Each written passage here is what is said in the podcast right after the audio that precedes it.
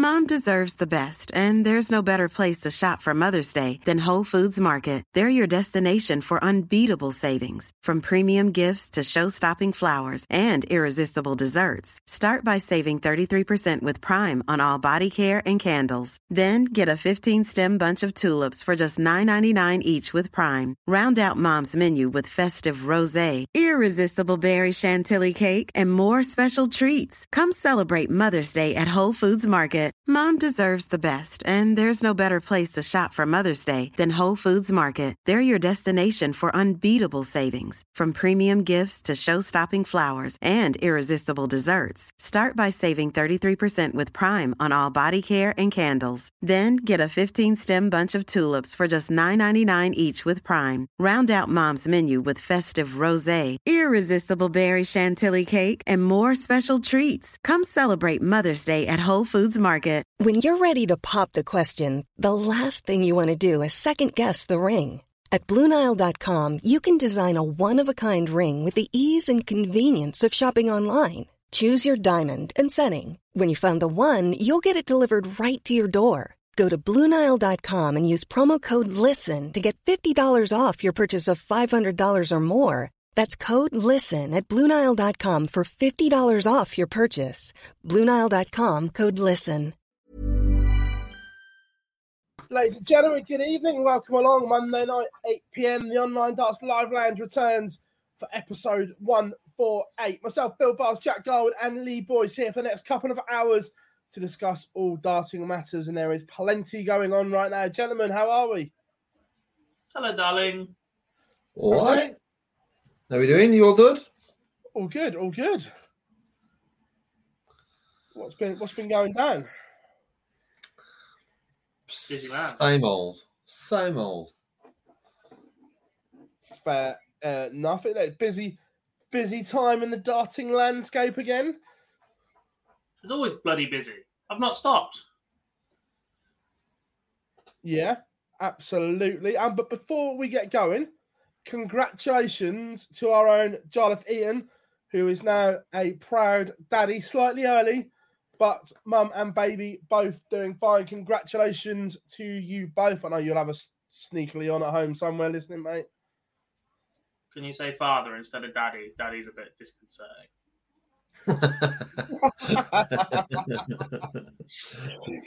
Um, but congratulations uh, to Jar and Roshim. Um, yeah, it was all, all a bit go, wasn't it? Yeah, I mean, it's completely screwed up my plans for this weekend. Uh, but yeah, selfish bugger. No, I'm joking. um, before we get going, let's jump into the chat room. Uh, ABM Florian, how we doing? Zane, Andrew, Malachi, Daniel, how do? Uh, Sam is in. Kieran, Anthony is in. Of as always, mate. Really like the show, mate. Well done as well. Uh, Cameron, how we doing? Craig, Nails, James wants the Barney alarm. Not yet tonight. Evening, Chris. Uh, El Classica, Leo, Paddy, how we doing? Uh, there was plenty going on under the dev tour. Agreed. Uh, I'm not sure how much we can say, but there was plenty going on. Uh, how we, yeah, uh, how are we doing, uh, Laura, uh, Maisie, and John with you as well. Homemade ice cream, fan of that. Uh, how we doing? Joel Bill is in. Jamie and Big Johnny is back from Florida. Welcome along, everyone. We've just shared some links on social media, so be grateful if you could give them a share as well as Ed and Bob join us. But on the horizon, we'll come to that later. The FA Cup of Darts is back. We've got a couple of talking points on that, which are going to be interesting, no doubt. We'll put 50p in Gob and just let him run. We've got more than 50p to put in him tonight.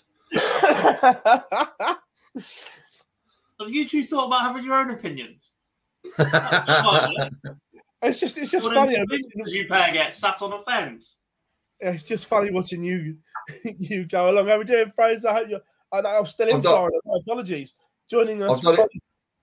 I've done it ready. Dob, this is for you. Just let me know when you want me to start it and I'll just play it.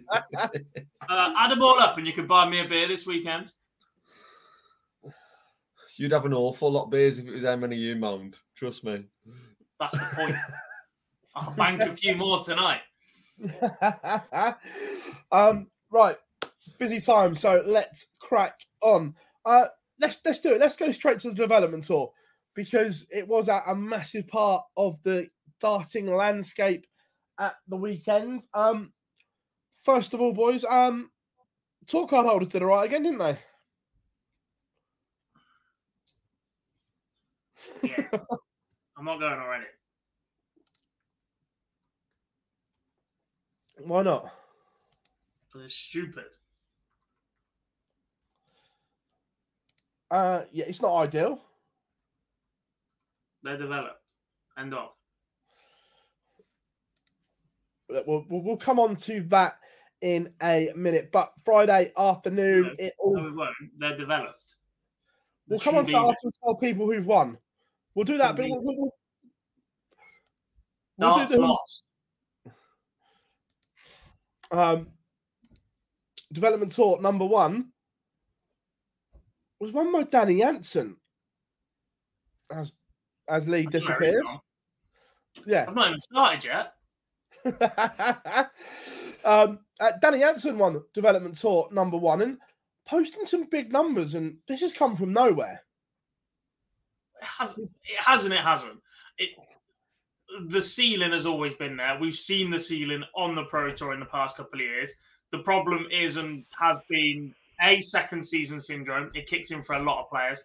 It, it, it's more and more of a thing nowadays. I'm absolutely convinced of it. That once the whole,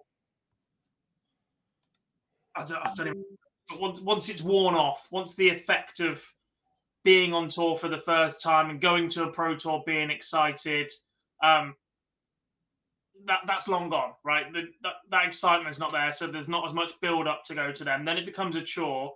Then year two, you're chasing money to stay there, and it just becomes that much more difficult to get up and go. First year, it doesn't matter how much you earn because you know you've got a second year to, to go after it. You can relax, you can get used to the environment, and quite frankly, every single time you win a game in year one, it's a bonus. Year two, you're doing it for your dinner, and and that's where it is. So Danny's had that problem. Secondly, his action is is so prone to breaking down. The breaking of the wrist is, is so severe. We when he was winning titles, we're like, this will not hold up. And unsurprisingly, it did not hold up. Um, so there is that. But if he gets it right, he's a very, very good dart player. We have seen that. We've seen that in on the challenge tour in the opening weekend, and now we've seen it on the on the dev tour. Danny is taking full advantage of everything he's allowed to play in. He's fallen off the tour, so he's allowed to play in the dev tour. I won't look. Is he too good for a lot of players on there? Yeah, but he's definitely taking advantage of it, and he's learning how to win again. And now he's got to learn how to win and keep that action when it's under pressure. Yeah, not sure that happens, but he's playing well at the moment. Uh, event number two is a final that we could see on the Pro Tour in years to come. Barry King, Keane Barry beats Gian Van Veen 5 4. And, and again, two players that are just too good for the Dev Tour. You know, it's, it's Yeah. not their it's not it's not their fault. They can play in it. They've done nothing wrong. But this is where the rules are just fucking stupid. Yeah, and it, it's never been an issue with the players, right? They're only taking advantage of the rules that are there as that players have done way before them. You go back 10, 15 years, your likes of Humphreys have been doing it for ages. Dimitri Van den Bergh was flying in from Euro tours in which he loses on the Friday night to play on the Sunday of a development tour and picking up double titles. I was there, I saw it happen. Um, they're only doing what they're allowed to do, but the fact they're allowed to do it is the issue. Yeah. And look, they both played brilliantly. They both come through incredibly tough fields, produced a very, very good final that, if you look at the stats, 90 and a 96 is, is a Pro Tour game, isn't it? Let's be honest. hundred percent. It, it, they just shouldn't be there. But, Yeah. but just to, because of the success of your Michael Smiths, your Luke Humphreys, who have done this, Dimitri, who have done this, the PDC are only going to see this as a good sign, not a bad sign, because it's only looking good on the the the Their bottom line is to sell sponsorship to this, and they do that by going, look how good the top averages is, look at the performances that they're putting on a development tour. The fact they've got, look, change the name. the basis comes down to it being called a development tour. You don't want it to be called a youth tour because then people kick off about the fact you've got 24 year olds playing on it, but it's a world youth championship. It's a development tour because it's meant to be an environment for players between the age of 16 and 24 to kick on to the next stage of their game. If you have a tour card you developed, and I'm going to stick by that no matter who comes in, no matter what anybody says, no matter what players been through it. If you have a tour card, you have got to a point where you are more developed than everybody else outside the pro ranks. Therefore, why do you get an advantage to go and kick 16 year olds' asses every week? Because that's what they're doing. I know, 100%. I'm Um, waiting until you're in the top 32 is, is just a cop out for me, or 64, whatever it is now. Like, it's 32. Wasn't there this weekend because he snuck in to 31st. Could you imagine? Yeah. Um, moving on to development tour number three. It was a double for Keane Barry beating Sebastian Białecki in the final. Uh, Wessel Nijman getting to a semi final as well. Uh, a good run to the quarterfinal for Harry Gregory as well. A young man we've seen at the MODUS Super Series and in the JDC. Everyone will notice I am leaving one name out because we'll come on to that when we talk about it in the roundup. Don't worry, I've not forgotten. We're just doing the brief summary before we pick the bones out of it. Dev Tour number four was won by Jurjen Van der Velde, beating Leighton Bennett in the final. Uh, again, another semi final for Sebastian Białecki, quarter final for Keane Barry Nathan Girvan. Very good from them. And in the final Dev Tour number five of the weekend was won by Gian Van Veen, beating Dylan Slevin in the final, semi final for Cam Crabtree and Daniel Stevenson. Uh, Moreno Blom, Nico, um, sorry, Moreno Blom, Bradley Ruse, Wessel Nijman getting to quarter finals as well. But Bo Greaves did make a debut in the Dev Tour for the year. She only played in four of the five events, but very positive from Bo. Good. Went deep in a couple of them, and look, we're not expecting the world from Bo in this environment. We never have been, but it's good to see her in this environment, giving it a go. Because if she is going to make the step up, like a lot of people have been asking her to, and suggesting that she should go to Q school and she'll walk a tour card and she'll be in the top 32 in no time. This is where you get used to that environment, something that she isn't quite as familiar with or as comfortable with. That's that's why she picks WF a lot of time because it's a far more relaxed environment. There's a bit more noise going on. There's slightly less rules in the in the playing area for you to be able to to go about your business when you're not playing darts. And, and that's why she's tended to favour the WDF for for a while, aside from being world champion and whatever else. But she's put herself in this situation. She said she's not going to play in all of them, some of them. Hopefully, the early success has suggested that actually, if she can make it work of her schedule, that this is worthwhile pursuing and seeing where she ends up. And all it does is set her up in good stead for for chasing the women's series, the women's match play, and, and any of the spots that she might then take up next year. And and this is exactly just to add on to that, Jack. This is exactly what the development tour should be for. Exactly this weekend, Bo Greaves is the perfect example of what the dev tour should be, not us talking about tour card holders and all that sort of stuff going on and romping to success. One of the huge success stories of this is probably what Bo done because there'll be myths. People probably were looking at this and done, oh, she'll do and smash it and win one, two, maybe because we've sort of demolished some weekends at the Women's Series. But actually, it's a good, it's a good leveler to see where she is and to to see her, you know, above like and Bennett, for example, who's not a tour after one weekend and only playing in four of them's a huge success. So I, I just think generally it's a good weekend, and hopefully it means we'll see Bo performing it more than what than obviously because we haven't seen her in it yet. But it's a step in the right direction, which is weird to say of a two-time world champion, but it's another step in the right direction of someone who's still developing in the game. Yeah, and like Cam Crabtree's another example of that. Played really well last year, had the odd Pro Tour call up, didn't get a tour card this year, so gets another year to go and work on his game. It's like a finishing school for someone like Cam Crabtree. Don't get wrong, there are there are there's always going to be a gap. There are always going to be some people that enter the development tour who are right at the bottom of that ability that are going to average 50, 60 odd, but are there for the experience to get used to being in that professional, competitive environment. Everybody has to start somewhere, and once you get a taste of that, it can either make you or it can break you. You go back, you work harder, you'll go back in that environment again. You'll keep competing. You'll you'll see what you come up against. You only get better by by playing better players, I- guess. But which sort of contradicts a lot of the point about tour cards being there. But there- there's just an extreme about playing better players at that point when they're rocking up first round and smashing past people that are 40 points below in the averages. But like I said, Crabtree's the perfect example. Like Bradley Roos, Harry Gregory, those sort of players that haven't made a big step up yet. You might see him in the odd UK Open or, or whatever else they're going to jump about, but that's where Dev Tour should be focusing on at the top end, not Gian and Keane Barry. Keane's had a tour card for four years. Yeah. Oh yeah, hundred percent. Um, uh, Wessel averaged 111. Yeah, look, I, Wessel's my dark horse for the year. I've made no secret that I think he's going to have a really good year. But again, shouldn't be there. He has a tour card. He can produce that level. We, we have seen it. Um, and just looking at the top of the Dev Tour order of merit now, you've got Keane Barry and Gian Van Veen one and two. Between them, they've got earned over ten grand this weekend on the Dev Tour. Man. And then you've got Danny Jansen, again a non-tour card holder, fine. Jurjen Velde, tour card holder. Sebastian Białecki, non-tour card holder, fine. Nijman, Slevin, tour card holders. It, it, it's a it's a top eleven because I'm going to go Owen Bates in there, dominated by mainly tour card holders right now.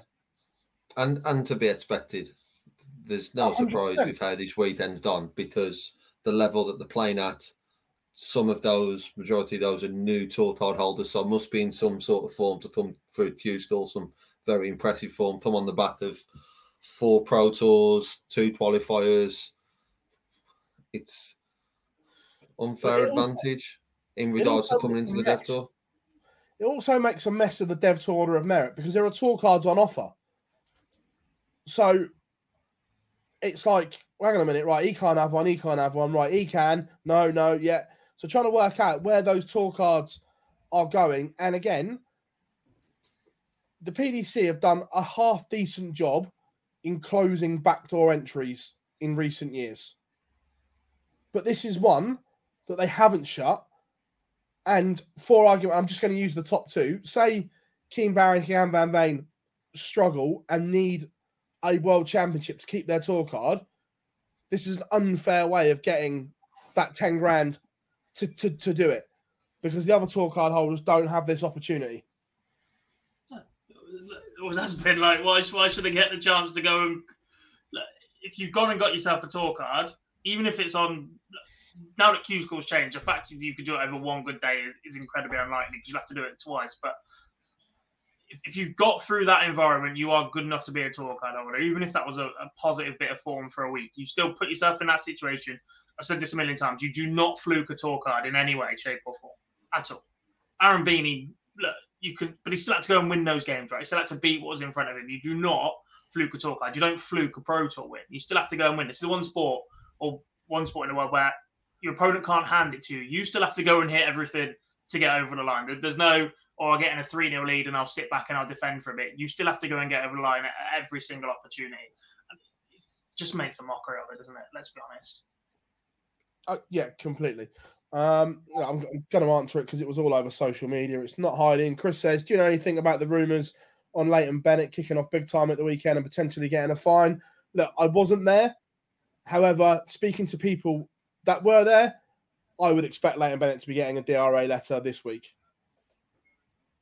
Um, I, like I say, I wasn't there. I didn't see it personally, but speaking to people that that were there, I would certainly suggest there is a fine coming. I've WhatsApp him, but I'm not sure he's got access to that.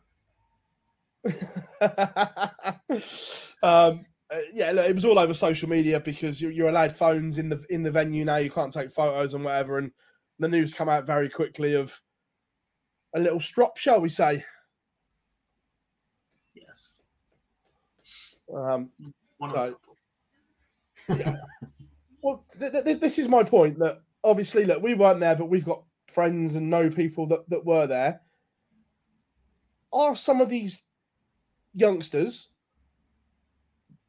completely missing the point at the moment, as in they think they're Michael Van Gerwen, Luke Littler, Michael Smith before they've done their apprenticeship. Because by all accounts, this weekend there was some right attitude flying around at Milton Keynes. And the other thing is, these are under 23s that sit and watch pros consume alcohol and think they've got to do the same to a ridiculous level. The the physique of dart players, even those under the age of 23, has changed significantly in the last 15 to 20 years. Now you've got skinny little runts running around, getting tanked up all day, and then trying to throw darts and losing. It's not a good combination. No, and I, I just look at people. It's like do your apprenticeship. Not you're not a superstar yet. The problem And- with one of them is at 12 years old, he was a superstar. Yeah, look, I, I, I which is a big agree. that- but just just this, isn't based on anyone, but just be a little bit humble is the thing. Anyone that's there, it's it's a young. You're you're still in your infancy. Go and go and do your learning, and like, I suppose this is one plus side and well, plus and negative that when I was a youngster coming through, we didn't have things like this, so we had to go and play against full grown men. So that was our apprenticeship, and if we said the wrong thing, you'd get decked. You would get chinned if you kicked off against someone. So look, I get that it's good that they are being protected from that side of it, but it's also letting their egos run out of control a little bit. But that's all the pros and cons of what Leighton and now Luke to an even bigger level is doing. That it's great that they're inspirational to the young generation in regards to pushing on and going to those levels. But also, if you are at the similar age to that and you are seeing players act in a certain way, or as you've mentioned, alcohol being a driver for it, if you haven't got that right support mechanism around you, you're going to think that that's the right behavior. You're going to attend event and see someone do something and think that's how I've got to behave to be the best, or that's what I've got to do to put my name in lights. And well, making a mistake isn't an issue. It's if you are making multiple of those mistakes is where it becomes a problem because everyone will make mistakes from the ultimate professional to lower down. It's how you respond to that and who's around you to tell you what is right and what is wrong. Uh, giving someone a fine, let's be honest, if it's just a little slap on the wrist or some of the fines we've seen, it's not going to have any sort of impact on them. It's actually knowing not to do it then and what the, the uh, consequences can be them. So Well, there's a lot of learning from a number of these, and you don't like to hear it coming out the dev tour. There's a lot of pressure in that room as well, though. Like, probably more so than at a pro level. At a pro level, you're doing it for yourself, your family, and, and whatever else involved. But at a dev tour level, a lot of these guys have been hyped up for the last couple of years, pushed into it. They go out and find sponsorships, have to deal with playing for for someone else's money for the very first time. And I'm going to be completely honest, and this this is from something that I experienced myself. DartConnect absolutely does not help in this situation. Because you can see every single dart, every single visit, every single number of everything. And it's it's an average generation. It is a, it's a generation that are obsessed with that number, not not the scoreline in the middle. They're obsessed with the number that goes next to their name on the outside on DartConnect. And that means every single dart is under so much more scrutiny than anywhere else. The pros get it. Go and win. Doesn't matter how it comes. But a lot of those kids in that room are there for the first time, whatever, they've been doing it for a year or so. But the first question anybody asks after a result, how'd you get on? What was your average? Every single time. Oh yeah, hundred percent. But also going back to Lee's point as well, and this is where I'm very critical of the DRA because they're they're not fit for purpose. They take too long to deal with stuff. Nothing gets published. Something that happened this weekend should be dealt with as soon as. And now, like you say, I don't think fines work at this level. However, banning them for a weekend would. I'm not talking about a monster ban or anything like that, but just a weekend ban. So if any, someone was a dick this weekend, it's dealt with, and if it's deemed suitable, now you're banned from the following weekend. You can't play. They would soon Yeah. learn that way. Like I said, I'm not talking monster bands or anything like that. Something enough to to go. Hang on a minute, I'm not doing that again. I guess the problem is that where there is only it would have to warrant severity to miss 20% of the tour. That's the issue, is that All right, Well, all I right. could do it, an you, you event. certainly You could- make them learn. You could do an event, when couldn't it you? is five events Yeah, for a well, two- weekend two and there's events. only 20 in a season, that losing Out of the weekend, 20% you're not, you of can't your play. tour is, is a significant margin. Yeah, look, We used to have the same issue at uni when we were looking to like if, if someone stepped out of line or whatever as a, as a national committee. We only have six games a year, maybe eight games a year. So if you're banning somebody for two, three games to make an impact, they've missed But half the season. It could Or be an event. like, two national events. If you ban them from one of them, they've literally missed.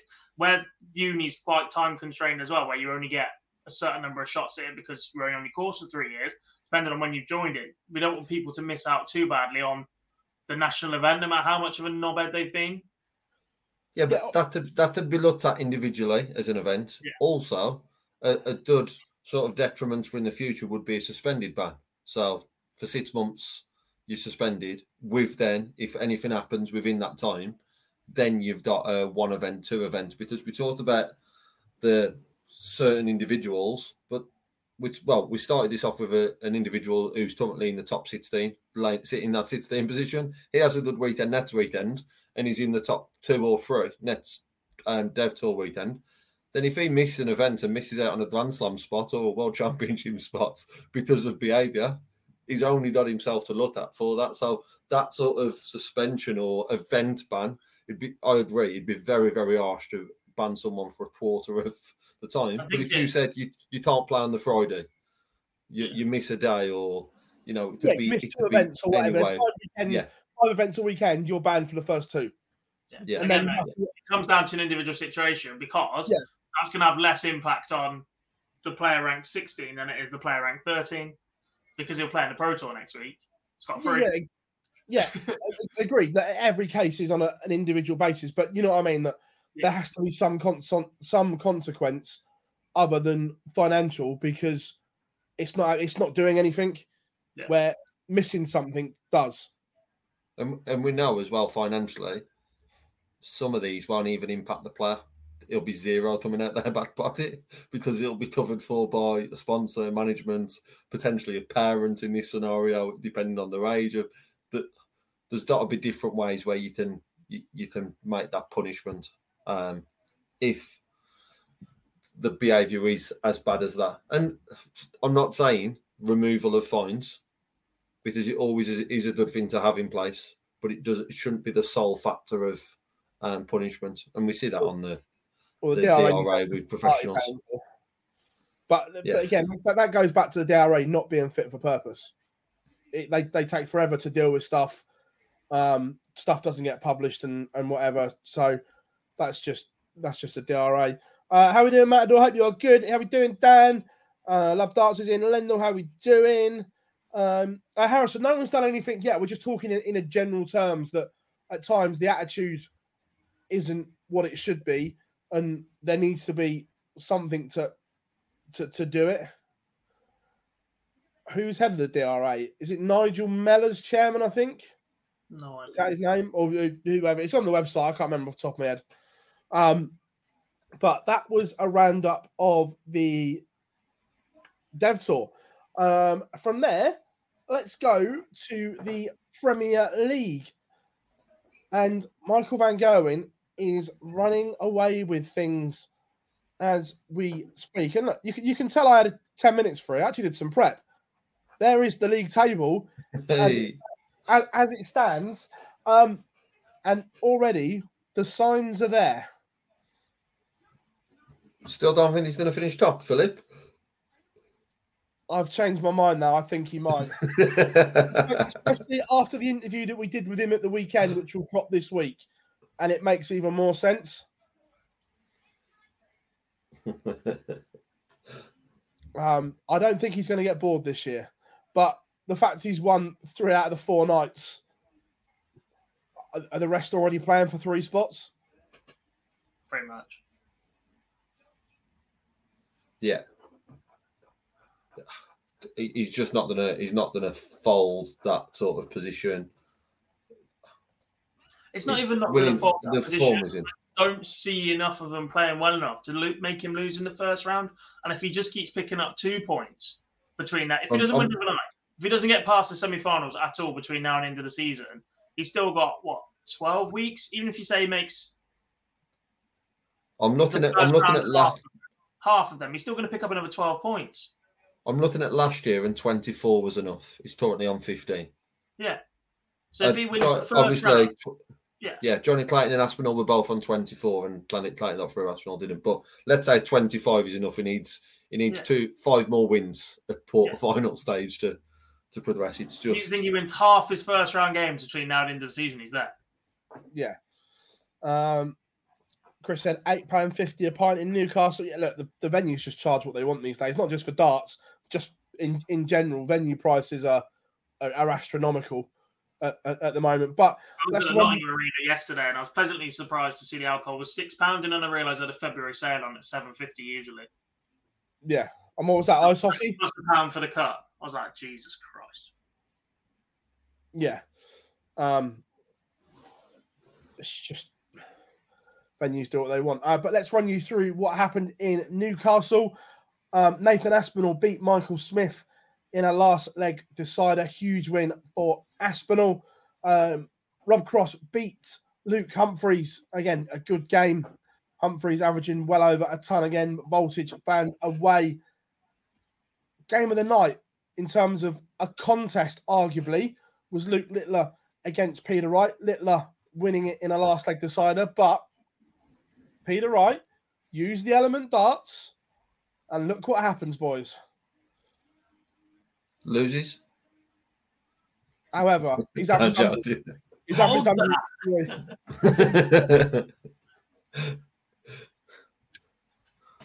Which- surely just stick with It- them. But you know, you know the answer. You know what we're going to be Yeah. talking about. You know what we're going to be talking about this time next week. Even more so, not with a Premier League, but with a an open event as well, the full weekend. We just know that he's not the- done to do that. Yeah, Um, even with the performance that he's put in at Luke, but it probably gives a bit more hope in consideration. What was we saying that potentially to have the lowest points in this format of around was it as we was all saying, that gives a little bit more hope that there might be fighting there. I'm still not convinced he wins tonight, but there's still belief that maybe he could do better than what everyone is is talking about. It doesn't help him that Aspinall did what Aspinall did because now it's already people looking at Adapt and them facing each other next week. yeah. Uh, one, I've starred your comment. We'll come back to that when we do some questions. Uh, Ed knows one plastic blue penny for a pint in Portsmouth. We know where you've been. Um, and then the final. £12 for a night out. Yeah. And then the final quarter final was Gerwyn Price versus MVG. And again, this was a sum contest. Michael Van Gerwen winning 6 4, averaging 107 to go in prices 99. Encouraging signs for Gezi, but again, just MVG.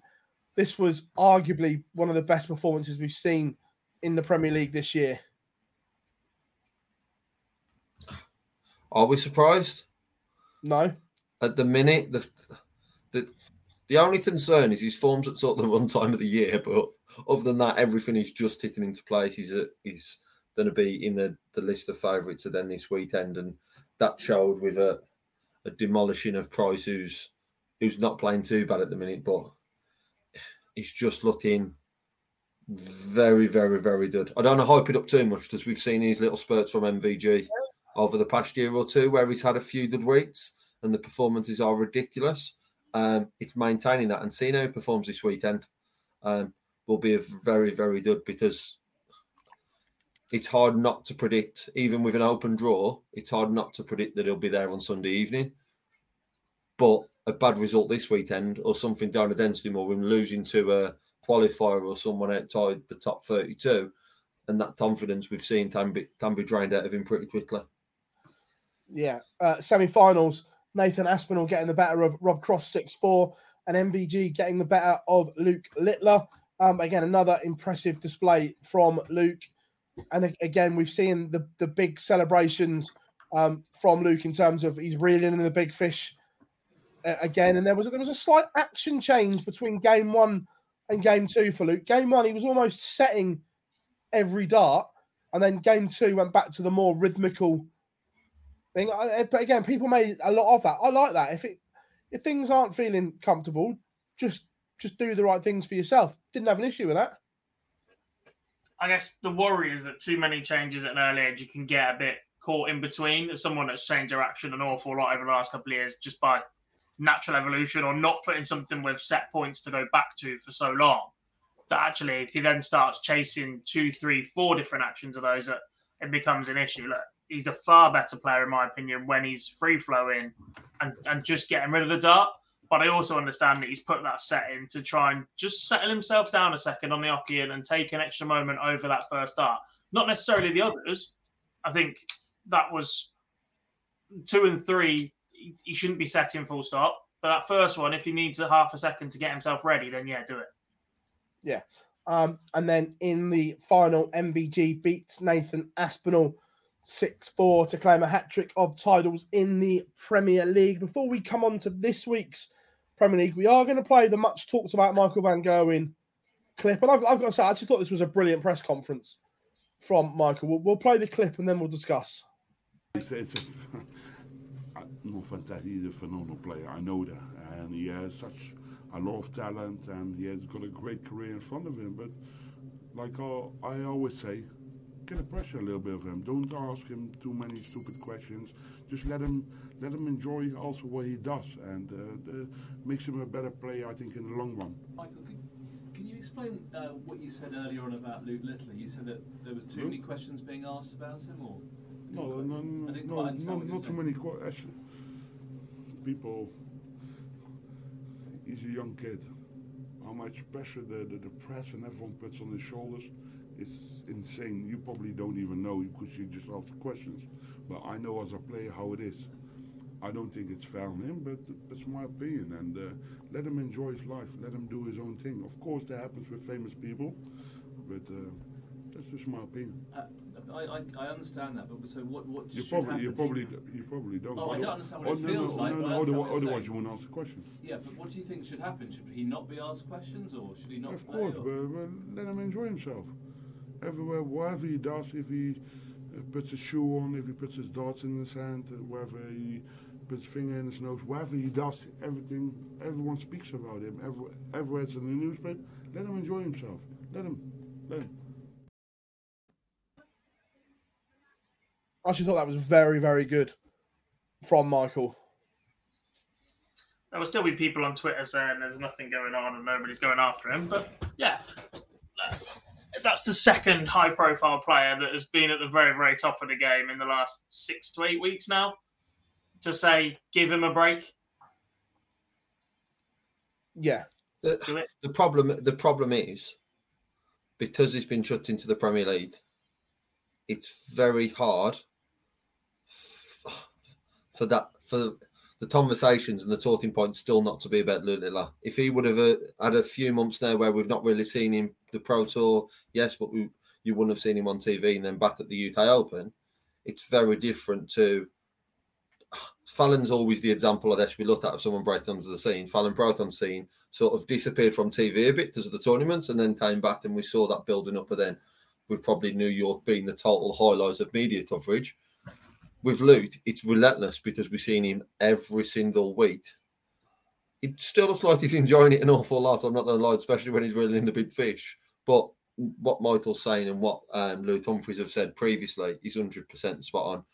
It would be good to see his darts just to the torting. And if he's not picking up Premier League wins, we don't see him in the media coverage as much. But with people like BBC and all that jumping on board, there's more eyes on the product and there's more eyes on Luke Littler than probably there has been on any other dart player for such a long time, if ever before. It goes a couple of ways here. First of all, I'm not against people talking about Luke Littler. Understandably, he is the biggest name in the sport right now. If people are going to talk about Luke Littler playing darts, then fine. I've got no issue with that. It's all the other shit that's coming along with it, right? It's GB News reporting on his every single move. It's Sport Bible every single opportunity they can get. Luke Littler does this. Luke Littler says surprising admission about retirement. Did he fuck? It was a throwaway comment at best.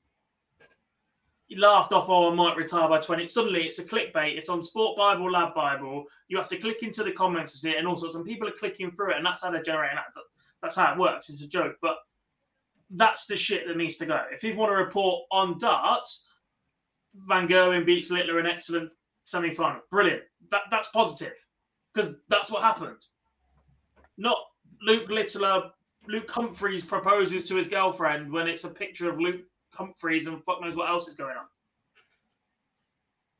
It's a joke. Oh, uh, hundred percent, and it's interesting coming to these events now. You get journalists rocking up from national newspapers never been to a darts event before, and then when they don't get to speak to Luke, they're like, "What?" Like literally, it's cover the event. It's a it's a night, and if he wins and does well, superb. Report on it. But it's the the expectations are again ridiculous. And look, Luke is sheltered from it very very well. The team around him do do an amazing job in sheltering him from that. But we did hear some boos in Newcastle when he walked on. Um, both players got booed in that game. Surprisingly, it was like, but it's like, don't turn him, don't turn fans against him for absolute shit reporting. But the organisation need to support, as we've mentioned there, the support around Luke is very good, but the organisation needs to support him better. And do we expect to see Luke at all World Series events? Do we expect to see him at everything? That's down to happen. Um, should it or shouldn't it is a different debate, but the PDC have to support and be there for Luke because at the minute the, the press is getting isn't all positive. And let's be honest, from day one of him breaking onto the scene from a PDC perspective at the Worlds, it wasn't positive from the off, and it should have been. It should have been all about the The talent. only way they come out and protect him is if it negatively impacts the PDC as a brand, and it ain't happening Um, the. So it's never going to happen.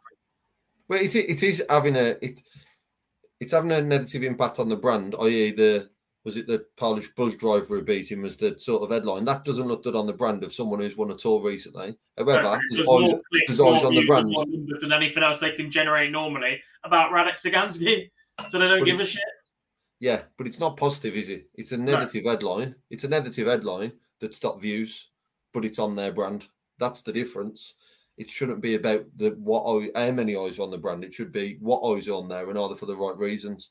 And the the companies that you've named are not helping the at the fan base and the the progression of loot of someone who's still I know it probably doesn't fit into our argument earlier very well, but look, someone who's still developing in the game and that's what he's doing. And it's such an exciting watch. There's no one else who's switching their dart throw from down one to down two in the Premier League has never done it before. So it's the same with them. We talked about later on a Monday, and it's not all positive, which is a shame. It should be. two other interesting things from uh, Newcastle. One was Luke Littler opening some FIFA cards during the walk on, which I thought was brilliant. Some some fan had teed it up for him to press open, which was which was funny. I I, I did like that during the walk on. But wait, I don't mind we that. just Still ain't signing shit. say that then, Jat? I Sorry. don't mind that, but I still ain't signing shit. What's the difference? That was a one-off bit of fun, wasn't it? Yeah. And No, if no, no, everybody's no, no, suddenly no. lined up with their phones going, Can you open this pack for me? It's going to take the piss a bit. But for a one off little quirky moment, brilliant. Carry on. You know, you know, the first time someone stopped and signed an autograph while they was walking on, that was the first time it happened. It then progressed into more. This is the same now. People are going to try and them to do stuff that I, uh, I was, I wasn't a huge fan of it, but does it'll just continue into further. But I don't mind the signatures. Weirdly, on the flip side of Dob on this. And the, the other interesting bit was Sky stitching up the Newcastle players that weren't meant to be there. I missed that bit. What's that? I must have missed that bit. Uh, there was five or six Newcastle players there. Um, one of the Longstaffs, Matt Targett, Dan Burn, a few of the Harvey others. They were, Barnes, in, Yeah, from that- Glasgow. Harvey- they were in the VIP bit, and then obviously the camera went to them. They were on the big screens and everything like that. And then Eddie Howe was asked in his Friday press conference, "Do you know they were there?" He was like, "No." It was all lined up with bottles of water all the way across the table, like To it be fair, they, they, they, that's all they drank was water. To be fair to them, um, no, but if you look, if you look back at the footage, it looks like the bottles are perfectly set up. I'm not saying there wasn't, yeah, but yeah. if you're going to set them up how you was, they would be perfectly set up. it was yeah it was it, it, it- was funny uh, but the premier league rolls on to the cattle shed in exeter this weekend this weekend this thursday night and i'm not gonna lie this is probably the one event or the one premier league that all of these eight won't mind losing first round it won't be the end of the world to them if they lose early because you've got that trek to get to Minehead. They can get in Dan's e-tron with us. Are you on the insurance yet? No idea. We'll find out. if not, just go fast enough they can't catch me. Uh, I don't know. Um, oh, but by the way, if we get enough likes on this, drop a like now, everyone. They don't know this yet, but if we get enough likes, they'll go live on TikTok for the whole journey. what from Minehead, from Exeter to Minehead? No, from picking up you to Exeter. I know we've got to go via Jar now and all sorts. Or At some point, they'll go live on TikTok. We ain't got enough battery to do that. Have you not heard of car chargers? Yeah, but it's an electric car. We need that to get us there. Um, but we'll. I'm going to vlog the weekend. I vlogged for the seniors weekend, didn't I? So uh, yes. so I'm going to get the camera out again and try Dan's to driving. people to play us the um, and he's bang up for it. yeah. So there will be some there will be some OD live action from the road trip from the north to Exeter at some point on Thursday. Right, action. First up, Humphries. Hang on, how voice he got away with this? He's travelling down as well. He can he can do I'm pro- Instagram. You can do TikTok. I'm travelling down way too early. Yeah, and people will be awake. Our Australian friends down under. Um, Americans won't be asleep yet.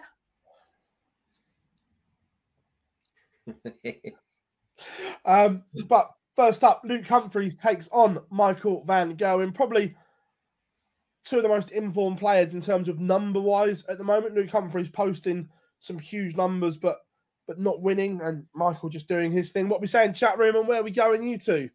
I haven't done my predictions yet, so these are mine. I'll stick them in the WhatsApp afterwards.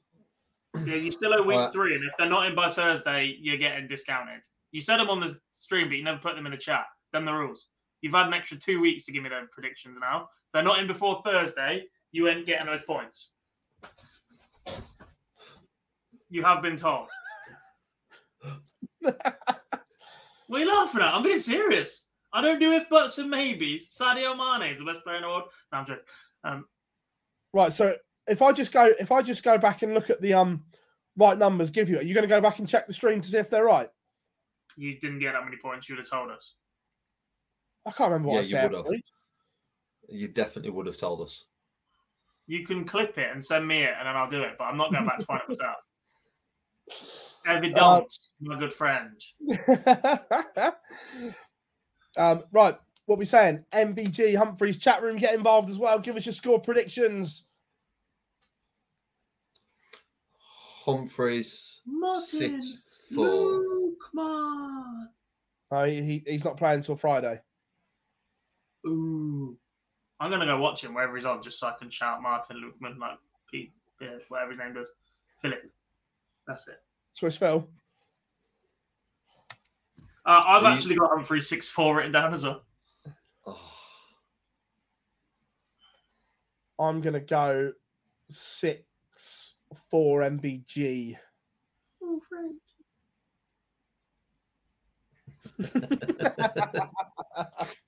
Uh, that's, how, that's how we start. That's how we started his conversation the other day with him as well.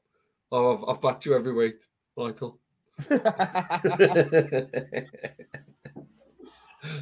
uh, uh, Nathan Aspinall against Peter Wright. What are we saying? Asp six three. right, six five.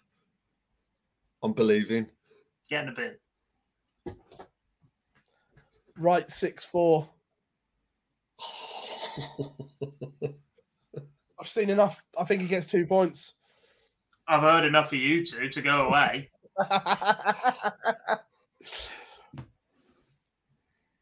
uh, Gerwyn Price against Rob Cross.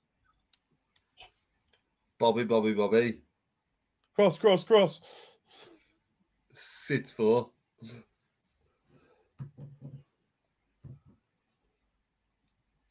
Cross six five.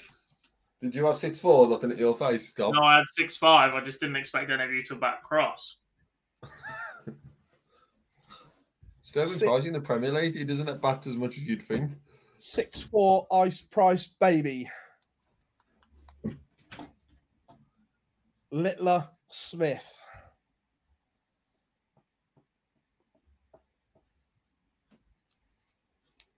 I've just written it down. Where's it gone? Six four Luke.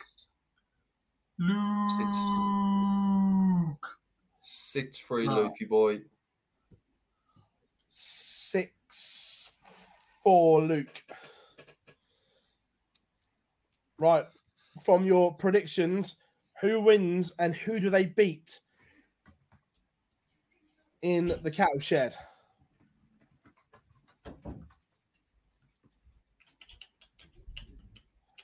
Humphries.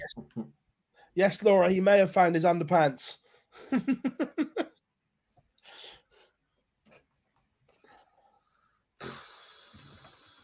Humphries wins. Next.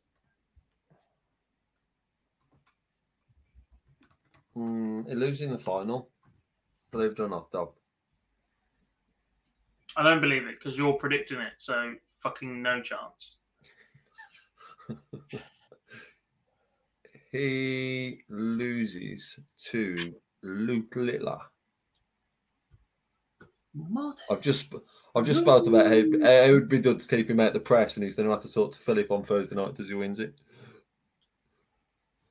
Poor kid. Has he not suffered enough the last few weeks? No.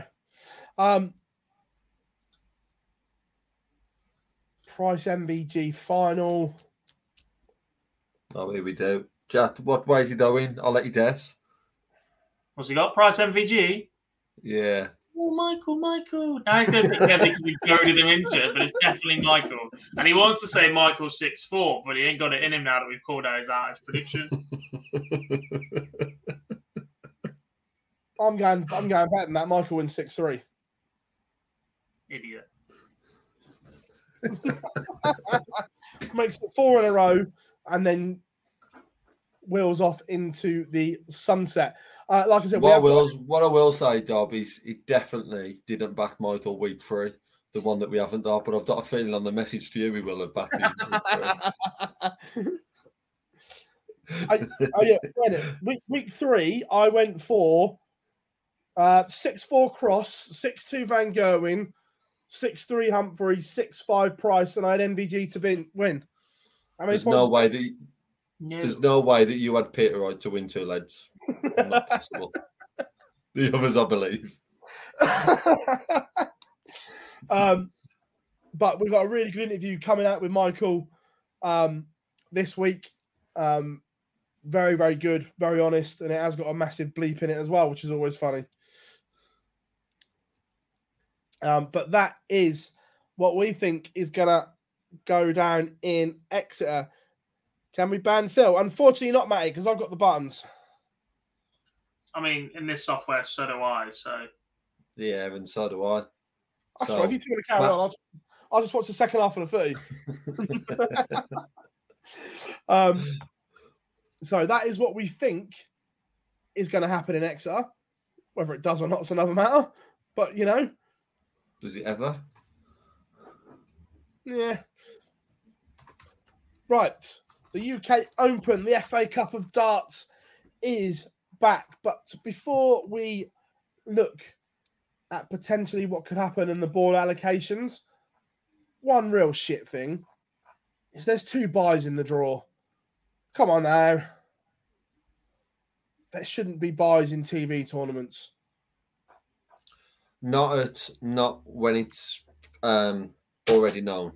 If it's something that happens the night, I don't know if something's to happen on the Friday evening, if someone not playing on the Saturday once the tournament started, or something happens on arriving to the event, then it's very, very difficult to manage as we don't expect reserves to be sat in venues. However, when it's four days before the event starts and you know before the draw is taking place, it should not be happening. Not a chance. especially No. that one, at least one of these byes has been known for a significant amount of time, and it makes no sense. And I've said this for a number of weeks because I double checked. He's in the fucking fan zone on Saturday. Sunday. You Yeah. could have still done that and played on the Friday because you ain't making it to the Sunday. But play. a hundred percent. And the other one missing is Adam Hunt. Um,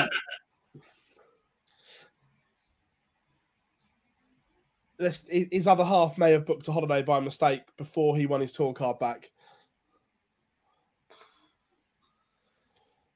You'd be fuming. And back to your point, Dob, you might not make it on Sunday, but it wouldn't have done for the sport if he was playing on Friday and the already put up for a Sunday morning exhibition or view, whatever it is. But the, the the PDC should have done something about that. That was well known before the Riley's qualifiers took place. Even if you didn't know until the last one, you could have had your finalists from that event. You know, there, there was Two, Never two that. from the Challenge on Tour. the challenge tour merit. It's literally same Yeah, but- play. The No, next but- person with the challenge tour to merit doesn't Uh, have a tour card. That's what it's there for. Oh, however they've done it with, with Dave Yeah. Challenge, Women's Series, anything, the, the, the field should be complete. It, we can argue well into the night about the different variations because we keep talking about that we should be seeing the top eight women's players in this and all that of. There's, there's so many different variations. What you shouldn't have is a, a bye. You shouldn't have anyone who's who's progressed through, and it's set out quite well. I like how it's done in regards to the players coming in at different stages. You've got your breakdown quite clear of your first, second, third, fourth round breakdown of how you made it into the tournament. To then have someone automatically get into the second round who's actually only in that first round criteria just doesn't make sense. No, I, I agree that those byes should have been filled. It's it's a, it's a, it's a TV major that there should not be byes in there. Um, I, I don't even know what the justification would be for not filling them spots. There's no rule or precedent to do so. And because every tour card holder is already in the event, they'd only be filling it with somebody from the challenge tour, so they don't give a shit.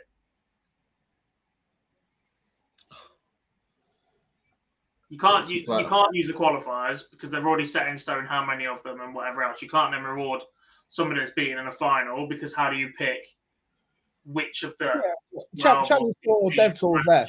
Tour, But the challenge tour is your secondary rankings. There are players on there as you go down that list that haven't got tour cards that would have fit in next if the next person on the challenge tour withdrew or whatever else. The problem is if you Well- suddenly call up two, three, four, well, two women at this point. One one bye was known significantly earlier than the other, and two, if they're only there to fill byes, it's a little bit of a it becomes a gimme at that point, doesn't it? Like that, that those spots wouldn't be available to those two if everybody took their spot. So then you'd have to take them back off them next year, or do less qualifiers, or give someone else less spots. So to just say give it to the ladies, whilst it it makes sense to grow it and give them the spot, you'd have to take spots from elsewhere in, in following years, and I'm not sure they're going to do that unless they cut qualifiers however they do it. Um, you have to go down a challenge tournament. Why would the why would the challenge take precedence over the dev? Does the challenge Because it's a secondary The challenge takes precedent in terms of getting a tour card. So at I that know, but it takes takes precedence over the um, Pro Tour events where the development is obviously about developing developing players, and for certain players who are not already in the draw, it would be a great opportunity for some of them potentially to play in their first ever professional event. but challenge is used for the top up for pro tours, and you get tour cards and whatever else filling up from that one first. If a player's in the top two on a challenge and a dev, they get the challenge spot, and the next one dev goes down. So at that point, that's your secondary ranking. That's your next highest tier. You take it. You your replacement list comes from that. Simply. So, in fact, I'm, I'm, I'm up for this one. Webby, yes. Wayne won't want any part of it. no, but it'd be great. To But fair, they, would- that would that would be great, but only if there's on stage. Seeing them on board seven would be very very busy on Friday afternoon. to be fair, wh- where we played with some new darts at the weekend, that should played really well. Um, but yeah, I agree. The, the the challenge tour should fill the voids. Right, I've had- again, I've actually prepared a slide. So we had the draw earlier on last week, and today the boards dropped. So this is how it looks. Any surprise allocations for you guys? Um, from a game, I probably expected to see Scott Mitchell and Leighton Bennett on either stage one or stage two. Probably the weekend didn't help on part of that, but before then, I was expecting that to see it on either main or stage two. Other than that, I'm not very surprised with anything else that really came out of it. The one I might have looked to move up would have been Toretta Grundy. Just because there's a story there about Italian. Yeah. Um, anything else that stands?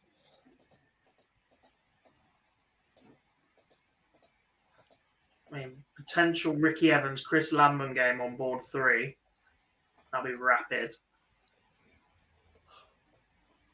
And I know it's because we cover all organisations, but PDC are obviously only focused on themselves.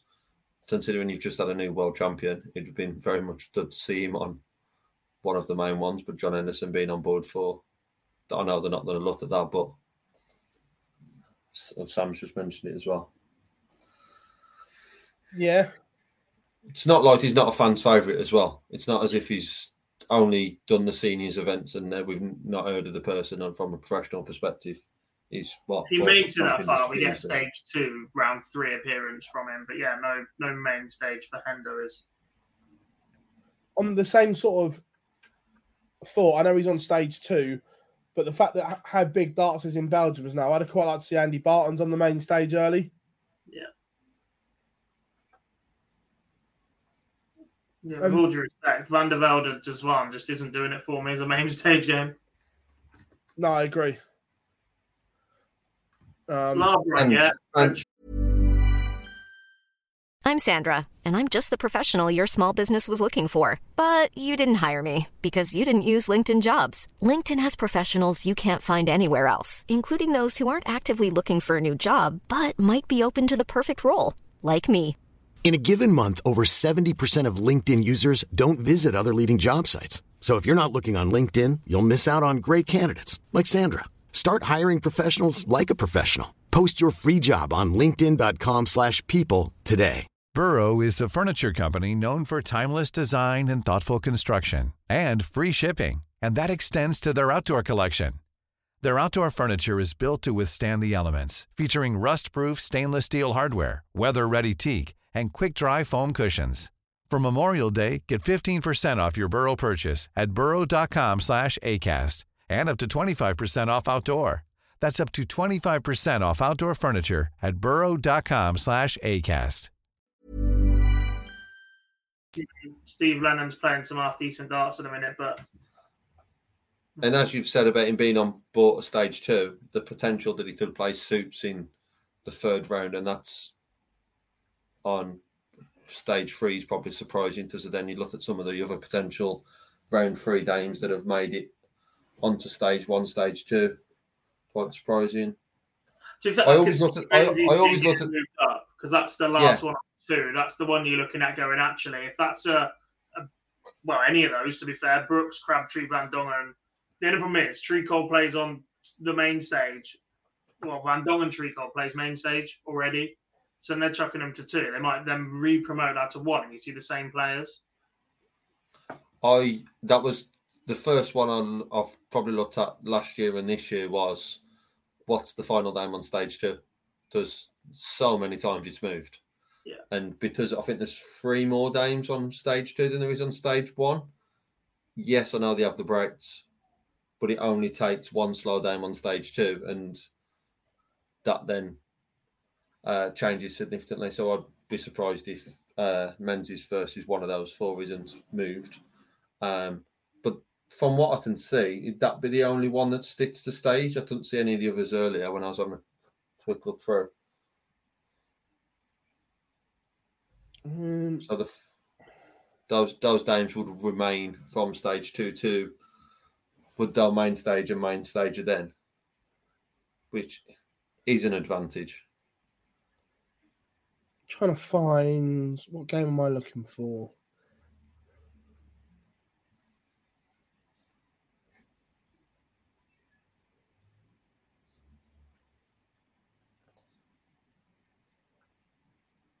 Yeah, there it is. I'm surprised board number seven. I appreciate it's not a PDC story, but in terms of a darting story, Joe Croft playing, I think is is a story to be told.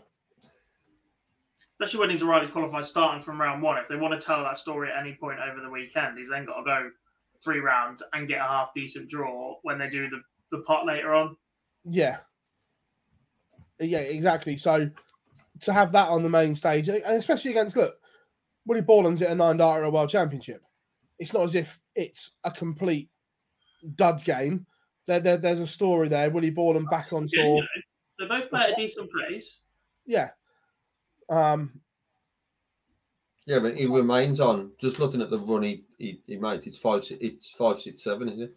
So if Gerald Croft was to make it, or just make it to the third round, that story will be given to you by Ned and probably Webby in the back room, but we wouldn't actually see anything apart from his his winning moments. yeah, uh, com- completely. Um, look, any other potential ties that you like the look of in the first three rounds? I know it's difficult to predict, but is there any potentials that we like the look of?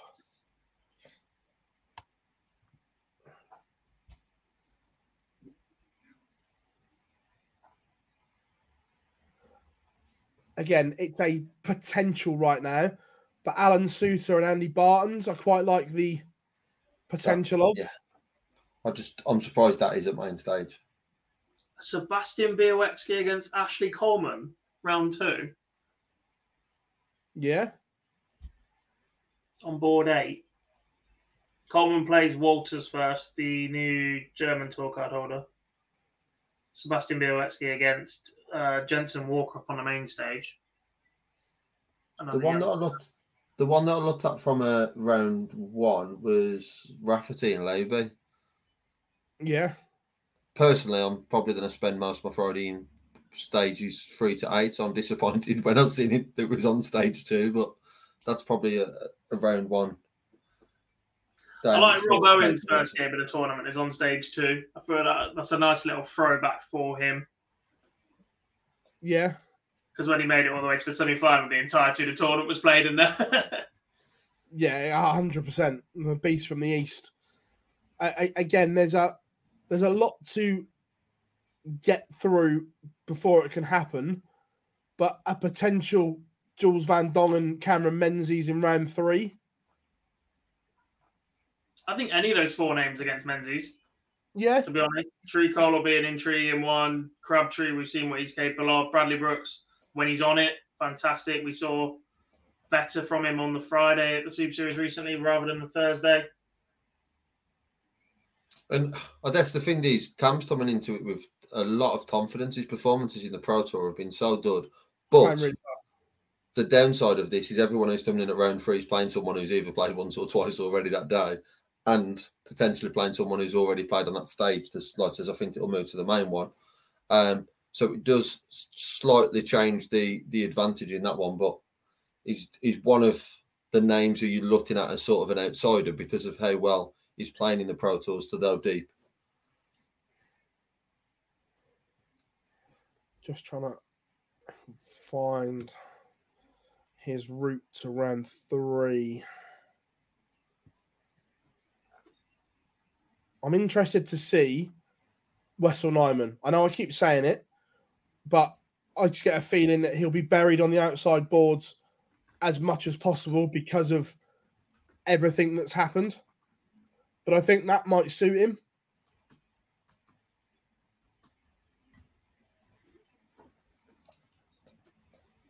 It suits a lot of them, doesn't it? Not being not having that stage, and that's a possibility. It's not the worst of runs.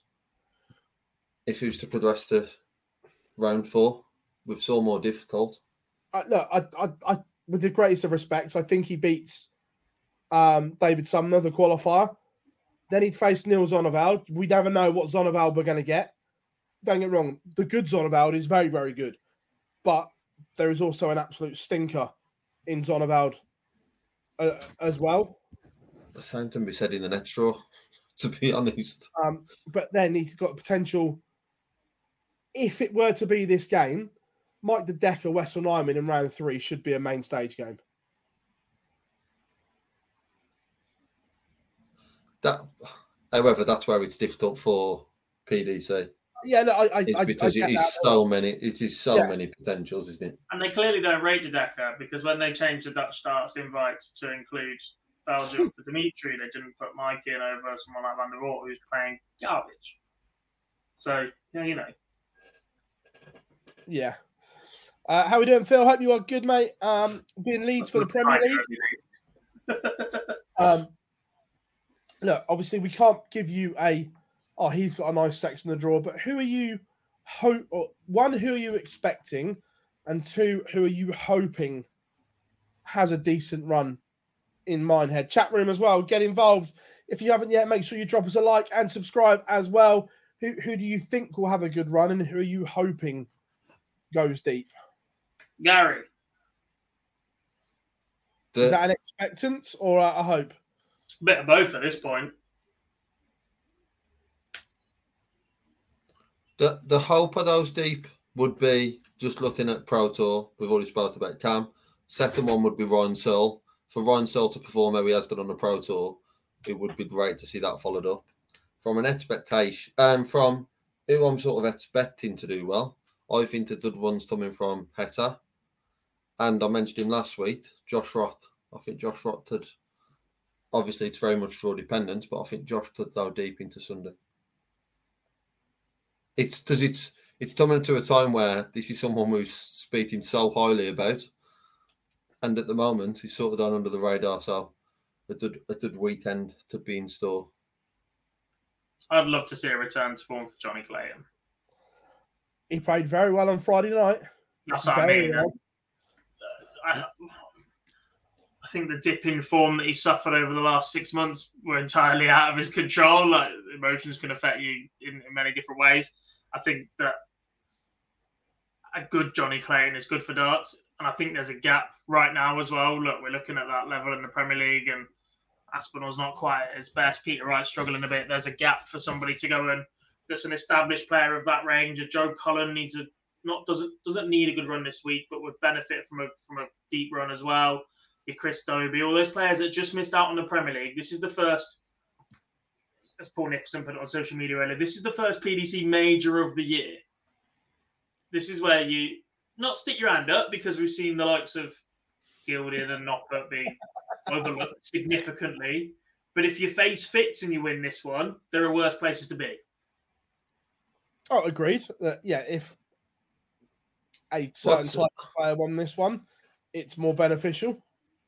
You you've spoke highly about him over the last few months, and then it's very hard to predict the run of it.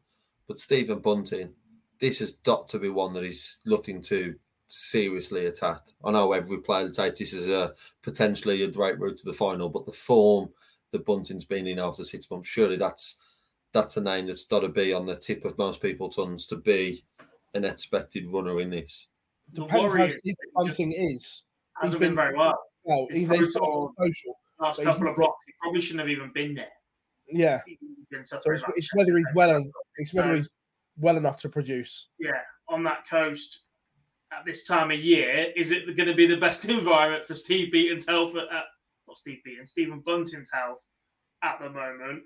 Wandering around trying to get warm to then have a crack as well. Look, if he rocks up in the same form that he was in at the Masters and if, whatever for the last few months, 100%, nobody's going to want to play Stephen Bunting. No. But if he rocks up and plays like he has done on the Pro Tour for the last two blocks, I'll have a crack at him on board four in the afternoon, please.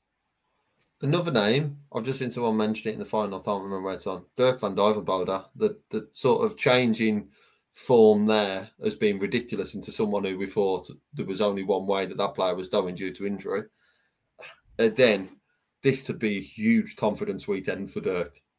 Oh, if he goes into it and lose, if, if he loses round four, then it's a massive um, confidence hit. But if he can get himself into the position where he's in the drawing Saturday night or Sunday afternoon, what a change that would be. It's not someone I'm going to talk about going on to win it because the form he's been in coming into this would be a huge story. But if he can get himself into winning two, maybe three games this weekend, I think that's a great step and for Dirk? a, a lot of that depends on the draw for me for Dirk. If he gets a not a nice one, but a competitive one to start, then yeah, I think he can make his way into the tournament. The concern is, look, we saw him have a half deep run at the Pro Tour. Is how long can he produce it over that weekend? Can he produce it three, four, five times over a longer distance as well? Let, us not forget that element to it. Um, if he can, then brilliant. I'd love nothing more than for Dirk to be back to his best. Because when he is back to his best, he's a joy to watch. 180 hitting is absolutely superb. He's got the right amount of animation on stage for me in terms of when to give it, when not to give it. He's a player that you can see all the emotions on his face. You know when he's gone in a leg. You know when he's struggling. You know when you feel like he's not going to come back from something. And that makes him enjoyable to watch to me. Like every emotion is there and raw for me. So yeah, if he's shifting his shoulder injury and getting, like, it doesn't have to be 100%. If he returns to 90% this weekend, wins two or three games, comes out of it positive, and then loses a close one in a race to 10, brilliant. Solid weekend. But it, there's so many players, and Phil will list off a couple of them easily that very, very pissed off if they're not on the main stage. Dirk surely he's going to be one of these who's thinking, yes, the competitive game would be very good and that sort of thing, but it surely would, especially on Saturday and uh, Friday evening, Saturday afternoon, would like to be tucked away on board five board seats. Can sort of get himself into that tournament, which is not normally the Dirk approach, but surely that's got to be the way he's looking at it this weekend and not be as pissed off as certain players are when they find themselves on stage two or beyond. I think stage two is the prime one for a player in that situation because there is still a crowd that are focused purely on you. You get a respectful environment, you get your MC and your referee, which is just for you, and you don't have to worry about any other noises or distractions from other boards or celebrations. You can focus just on your game. If you're not going to be on the main stage, go and be on stage two. It's a, it's a really good halfway house for me for players to, to go and build it up, play in a decent environment, get used to that. There's enough reaction there if you hit a 180 or win a leg or whatever. You still get not a full on walk on, but you get some sort of semblance of a walk on. You still go through all the motions of a big stage game without it being in that Big Ten. Yeah. Is Philly? I asked you this because I know uh, how much you like the, the debate of people being on main stage. Looking at the eight Premier League players, yeah, how many of them make it on the main stage on Friday night? Let's say that none of them draw each other. We've got the possibility none the of them draw each other.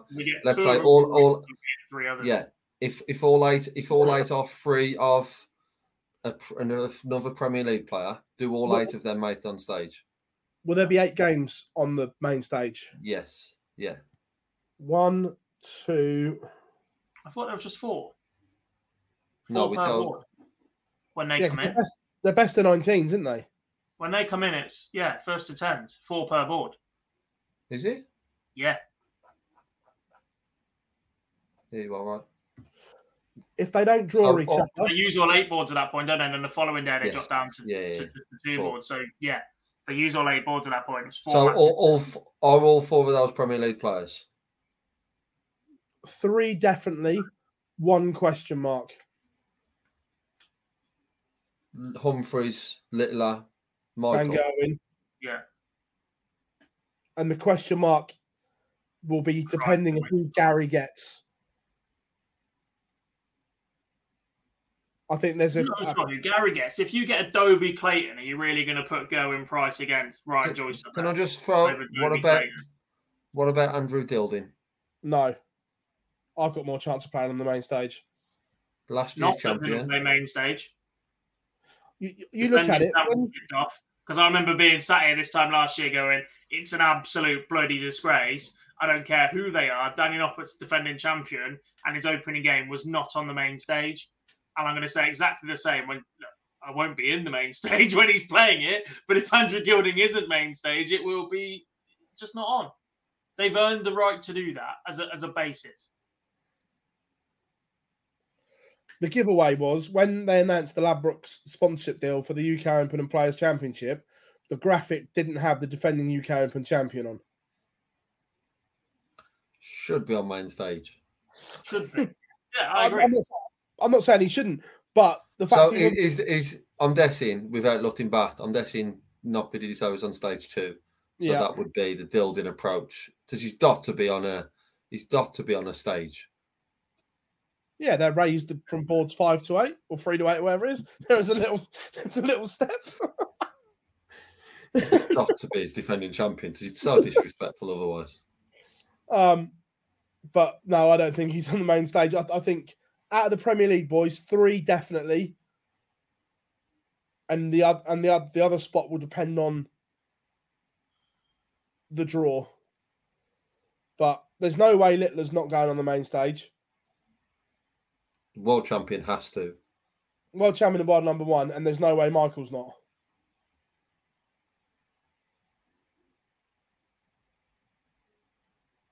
So, uh, yes, Is that, Daniel. is, that, is, that a pre, is that a precedent for the weekend though? Because obviously we've still got Hundred four percent. stages on. We've still got four stages on Saturday afternoon, then down to two on Saturday night. Yeah, hundred percent. Them three are main stage throughout the whole weekend.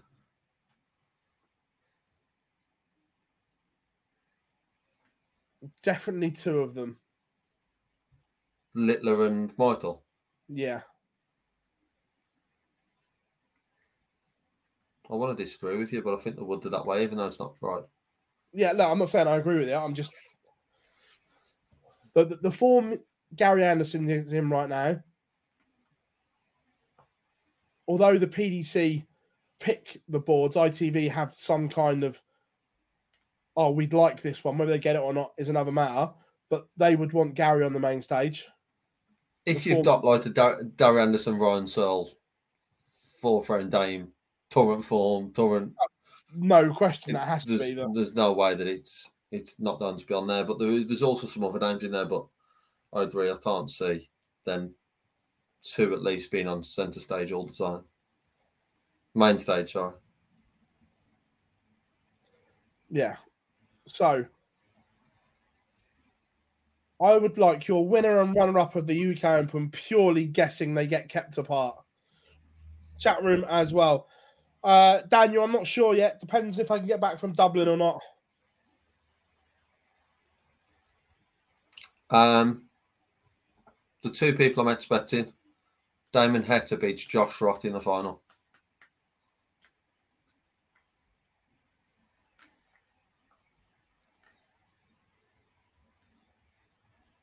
Gob?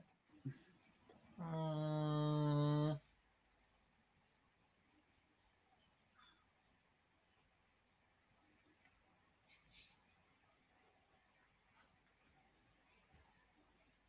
where am I going with this?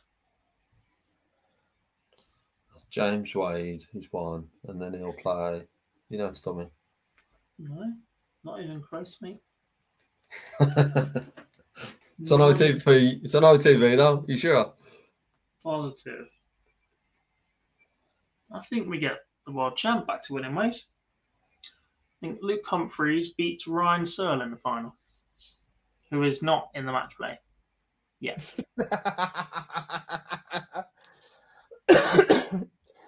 um,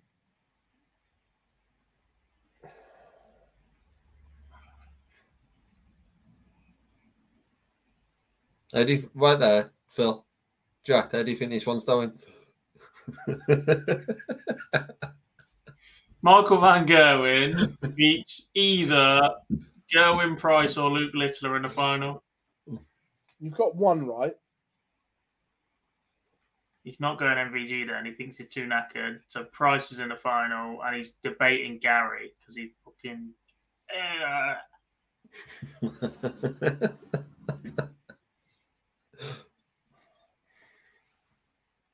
what was that song by the Zombies? I'm in your head. No, I, I am going for the El Clasico final.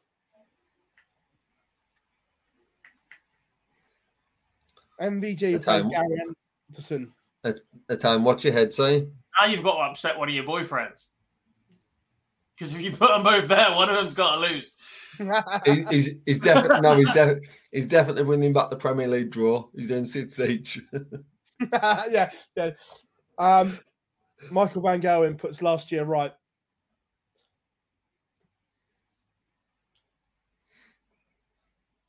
11 8. I'd love to see him play on board six just once.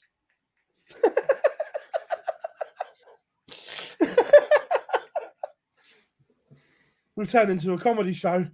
Don't you think it would be funny though? Just put them all out there would. for one I, session. mean, I, I agree. see what happens.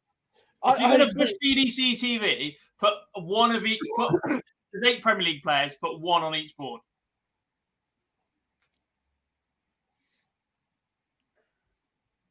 It would be never funny. going to happen. It'd be beautiful. And make them all play at the same time, so you can't watch them all. That will stop people saying we're bored of watching them. If you can only see one of the eight,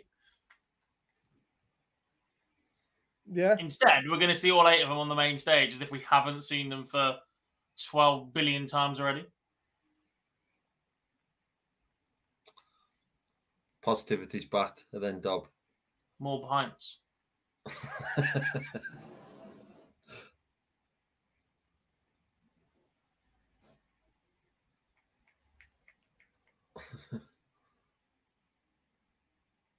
Martin Lukeman. Is that all on the New all weekend? Yeah, that's Yeah. how I'm going to greet you across the multi-board room. Every time, every time we lock eyes. I'm just going to see you and just scream Martin Lukeman. Uh, Andrew, I wasn't being smart. I said, I think they are this dart. Were they a Peter Wright dart? Yes. Did I name the wrong one? Yes. But I didn't say they are. I said, I think they are this one.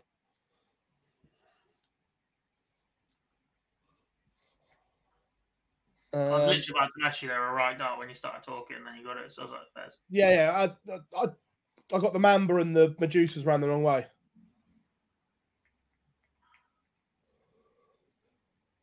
Um, Matador says feels like there is an advantage for the top players on the stage all the time. Yeah, I, I, I agree.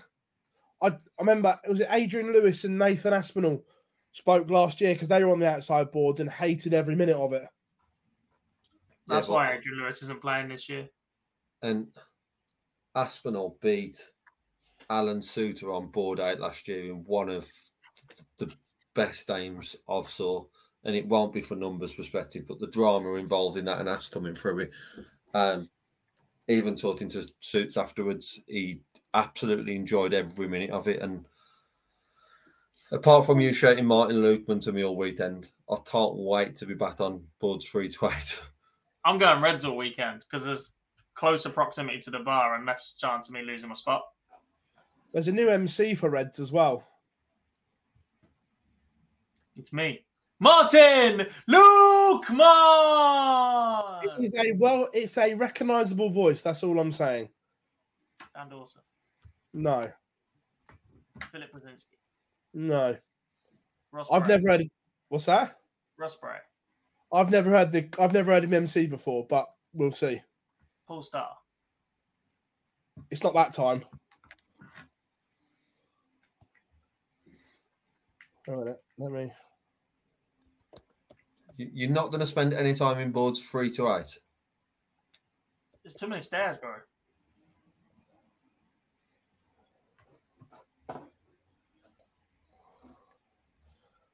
I'm not sure if it's common knowledge yet. That's why I'm not going to say. Oh, you put it in that one. I was waiting for what's that? No. I know. I just had an eyebrow raise. Hmm. Yeah. Rob, those headphones will not be of sufficient quality to block me out this weekend. I can assure you. Correct. I've tried it at multiple seniors events and it hasn't worked. So I don't know why this one would. Um, but that is the UK Open. We had double trouble at the Super Series. See, I remember before being prompted about it this time. Uh, I've written down on a piece of paper in front of that notepad's still in use. Darby's definitely got it on that in front of me. I- Actually, I haven't The one weekend, the one week Boise doesn't want to talk about it, by the way, because his best mate Neil won. um, yes, Matador, they are involved in darts already. Sort of. I think I've seen them elsewhere as well. What, on darts? No, but in this role, I think so as well. On another product that Matchroom own? Yeah. Yeah. Yeah, correct. I think he's done it there as well. Um, but yeah, Super Series Double Trouble was won by Neil Duff, and first of all, I enjoyed the the concept of a special week. Thought it was really good.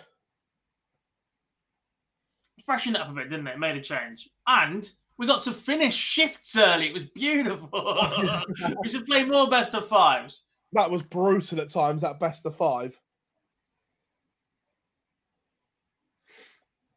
It's. I think we we spoke about it the lead up to. We knew it was going to deliver in.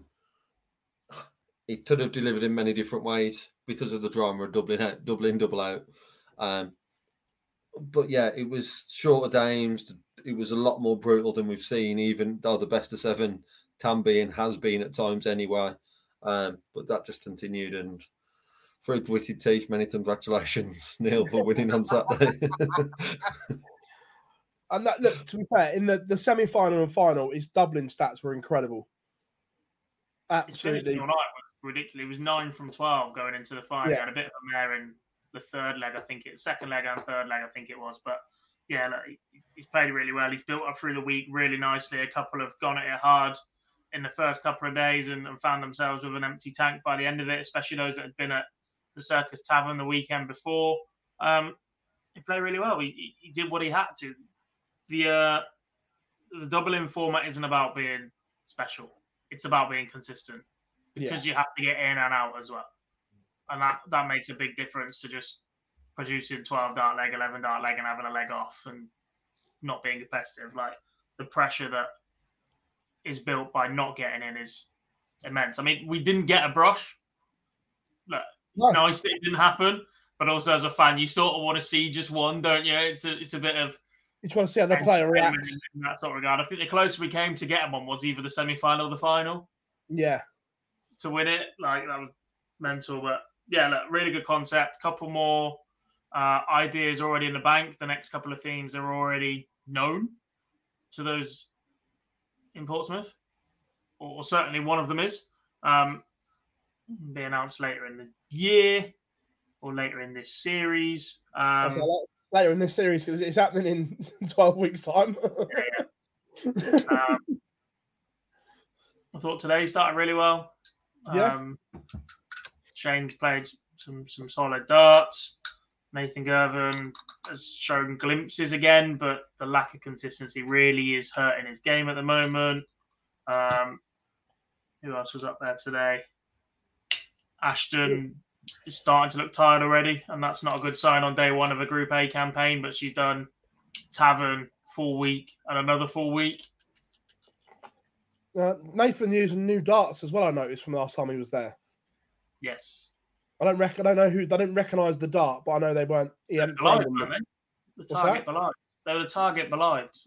I don't know. That's what I said. I didn't recognise what dart they were. I just know they weren't Yeah, what he normally throws, and he was playing with the, the K Flex yeah. back end.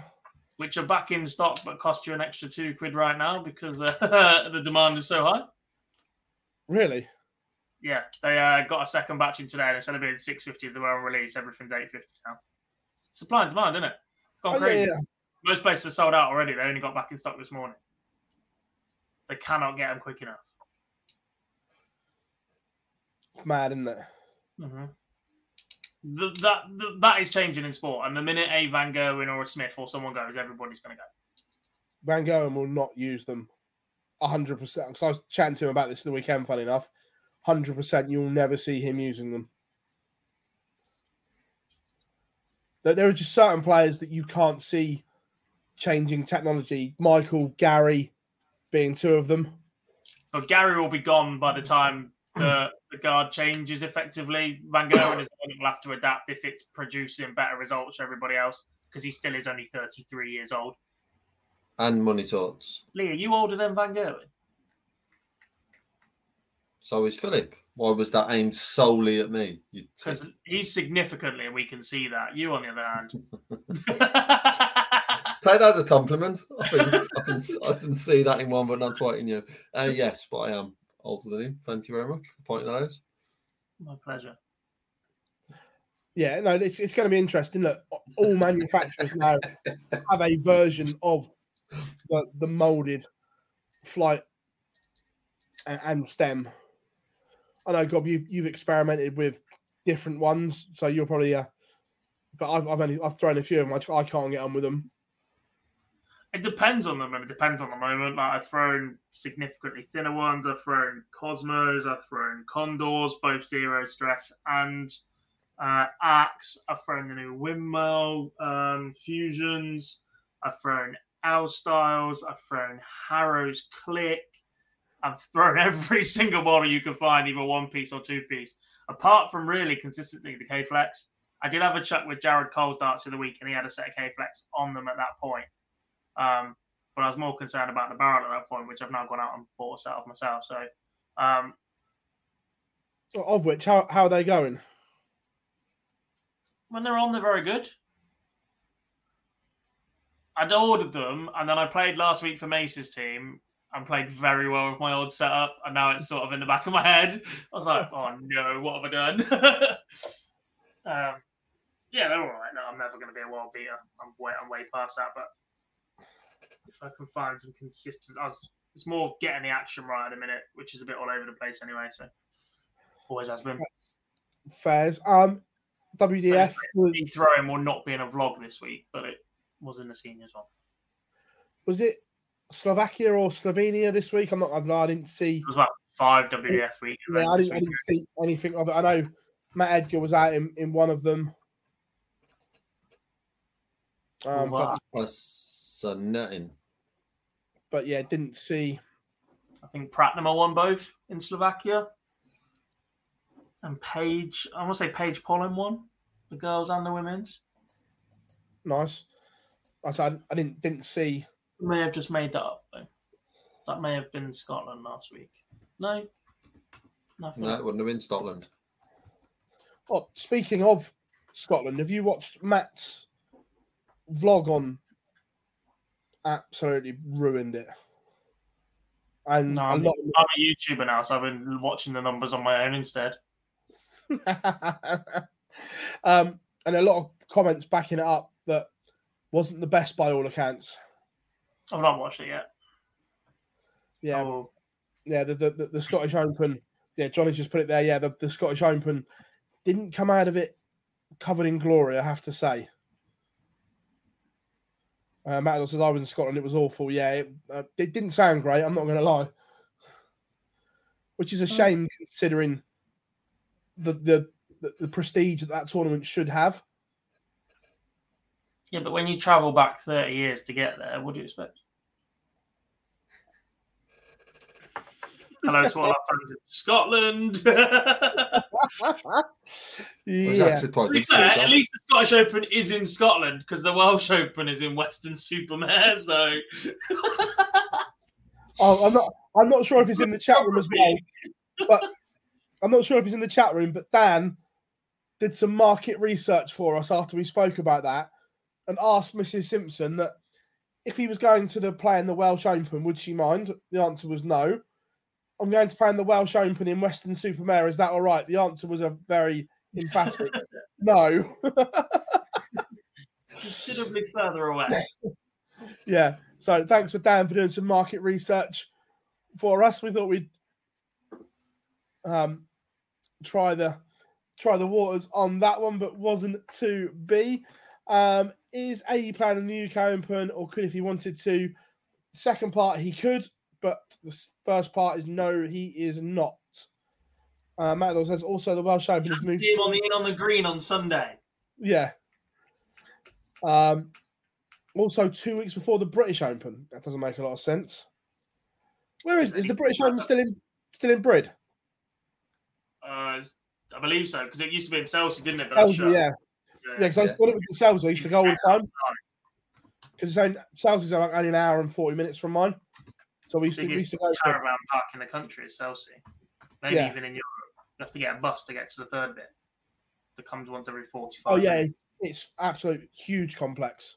When I played pool there, I used to know one of the organisers on the county on the national committee, so we used to get one right next to the front door. Uh, Dan, uh, Daniel, there's nothing to talk about. It's just a draw. We don't even know two of the players yet. So until we know who they are, there's nothing really to talk about. It is there. Ta-da! But yeah, Gates, Howson, Taylor Adams, and Hendo and Thornton, we don't know who they've got yet. so until we've got the complete draw, we're not. We'll get. We'll we'll do a normal preview once we know who they are. Adam, the odds on the reigning UK Open champion making the main stage or stage two on Friday night. Oh, He's on stage two. He's on stage two on Friday night. Look, he has okay odds of being on the main stage if he draws a Premier League player. If he draws Luke Littler, he's straight on there. Fair play. Well done. You're back up there. Uh, so, okay, so we say that if he draws a Premier League player, if he draws Peter Wright in the fourth round, is he on the main stage? Because I don't think he is. To be honest, I wouldn't even want to see that in Reds. I'd be going upstairs. yeah. But you'd be saying, did we saying if uh, how bad of a president would that set if the Utah, the current Utah Helping champion draws a Premier League player and he's still not on main stage? It's sort of telling you not going to be on that. He'll be on stage two, I think. Maybe he needs to do a little dance at the end of his walk on, and then he'll get the recognition he deserves. Hey, he's got the. You know, like Will from in between us. Um, uh, no, Phil's going to carry on and play to the end of the year. Again, we've got an interview with Phil dropping this week from the weekend. Uh, yeah, we discussed Bo early on. She had a really good time at the Dev Tour. I think sat 10th or 11th on the order of merit now. He, I want to say 11th. Eight. Did that. Bates is 11th. I want to say 8th. I thought she dropped a little bit because she didn't play the last one. 10th, we're all on 10th. I said 10th or 11th. Okay, let's say loads of numbers and I hope it's one of them. Yeah, she, she's in the top, she's in the top 512. Well Hey, done, me. Always back, always back yourself. Give give yourself outs. That's how it works. Rule number two: never let the truth get in the way of a good story. um, what's bigger, winning the UK Open or getting an invite to the Premier League? Getting an invite to the Premier League. It's worth. Depends who you are. Uh, That's how would you- surely that that's surely player dependent. Ask Darren Anderson that question now. Grand Slam. He's Triple done a big open. What do you say? Triple, Triple crown. Crown. Right, 22. I've stayed calm until this point, but now I'm going to lose my shit. You're an idiot. There There we we are. go. It's ready. You should have There said it Phil is. on about it ready straight away. It's all right, though, because he shared a photo earlier where he was introduced as a darts journalist. I So know. Yeah, for a man that consistently tells he's not a journo, content creator. journalist. Journal. Journal. Um, Journal. What do I think of the Phil Taylor That Michael brings- Rangel? To be fair, Phil actually played quite well, but Michael was just relentless in the game in Chester. Like relentless. He was averaging 126 at one point.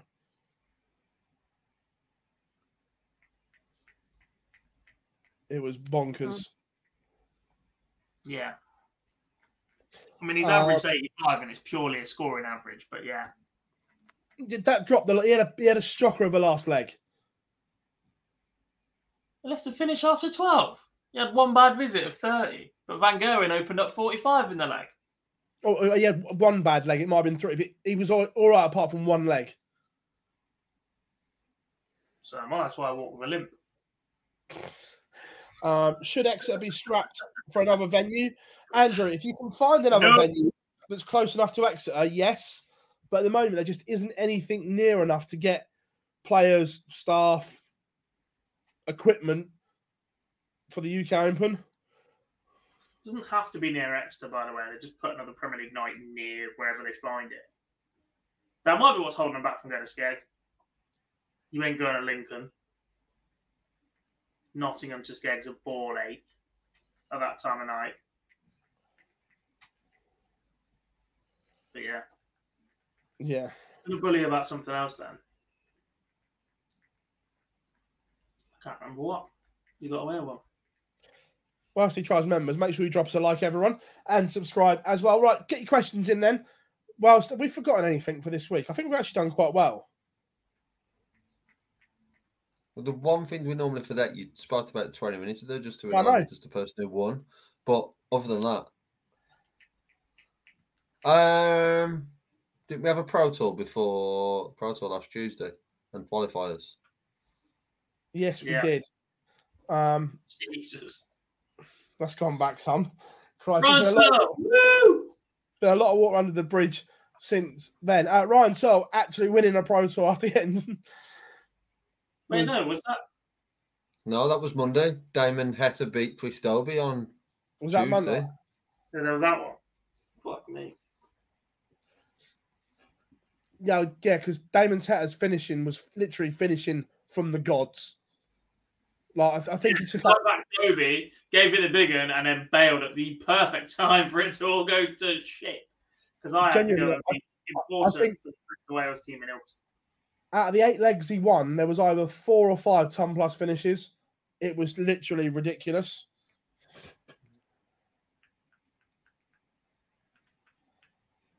Uh, Malachi, by all accounts, that has been false reported, and there's been a s- segment of the interview taken out of context. I haven't read it, so I don't know. I've just seen a lot of people kicking off about the article. I saw Danny Baggish stick up for both Leonard and Jules in a in a social media post as well. So I haven't read it, so I, am not going to comment on it. But my experience of Leonard is has always been good. I shared a car with him for four and a half hours from Blackpool to Portsmouth. He might not say the same in response to you, Philip, but Probably not, but But I'm pretty sure his words were, "Oh my god, not this guy again!" When you had to talk to him afterwards. Genuine quote. yeah, he, you know what it was? He just didn't want to spend the time with a journalist. He was worried that what stories would come out. um, so, uh, Adam, we, we've spoken about this, funny enough, and I'm not sure it could be done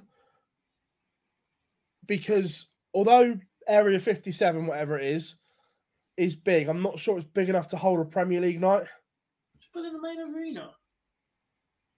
They, they haven't got time to strip everything out and strip it back again. You have just give the UK Open as part of the Premier League sponsorship deal and add an extra 200 grand to your playing. That's not the issue. Yeah. The issue is it's different broadcasters, so they wouldn't have time to rig for one broadcaster and then rig for another. That won't be an issue in a couple of years anyway. Possibly, yeah, but at the moment it is. um, yeah, Whitlock hit a nine, Whit, Whitlock hit a nine data against Luke, but still lost. Uh, no, I'm in the Premier Inn. They're they're they're they're on site. I'm in the Premier Inn. Um, w- um, it's weirdly that I'm going to be at a dart event with you, Dob, and we're not we're not roomies. All right. I'm at the Premier Inn on Thursday. And then you're mixing it with us. slumming it.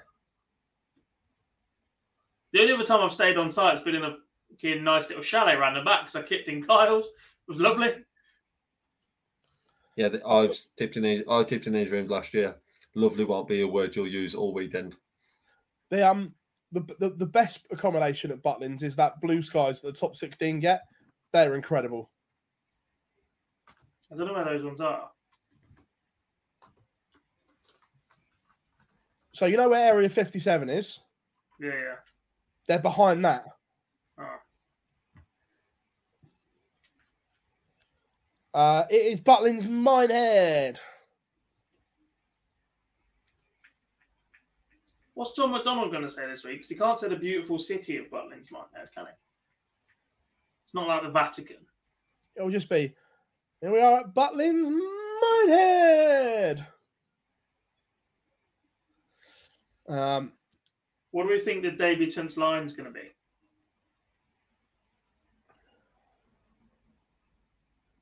Can't use tungsten time. It's taken.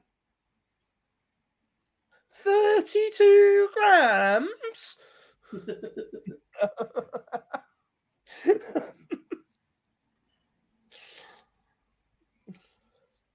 Uh, right, get get your questions in. Then we've got about ten minutes of question time for you. The closest town to the venue is Minehead. In, in terms of major town, Taunton. Was was the one that's we've not started in our bath, bath end answered about the Grand Prix? No, that's a good If it point. no, was, it it wasn't. Yeah. Um, sorry, we did start this one early for you. Do you think the Grand Prix will be in Leicester this year? I prefer to keep it at Silverstone. There's an actual track there, but yeah, whatever. I'm doing. Uh, yeah, it will be. Got it. Yeah. Um, my gut says yes. I know they were looking at a couple of venues in in Ireland, but my gut says it will be at Leicester. Unfortunately, al- also the window of sales for that won't be far away. You would assume with the match play going on today, the Grand Prix is what a month or two after from sales normally. So well, that yeah. venue will Um, have to be tied up very very quickly. the World Series, well, yeah, the World Series finals have gone on sale, so that's like the first proper event at the back end of the year after the, the the break. So yeah, it won't be long until they're looking to get them on sale. So yeah, I should imagine we would hear very very soon. Um, The match play went on sale today and sold out, didn't it? It's done. uh, there, there is Right, literally window and you can get anything. There. I think I saw the graphic. There is very very limited tickets for the second window tomorrow. the graphic that they sent out early was only sold out Saturday, Friday, Saturday.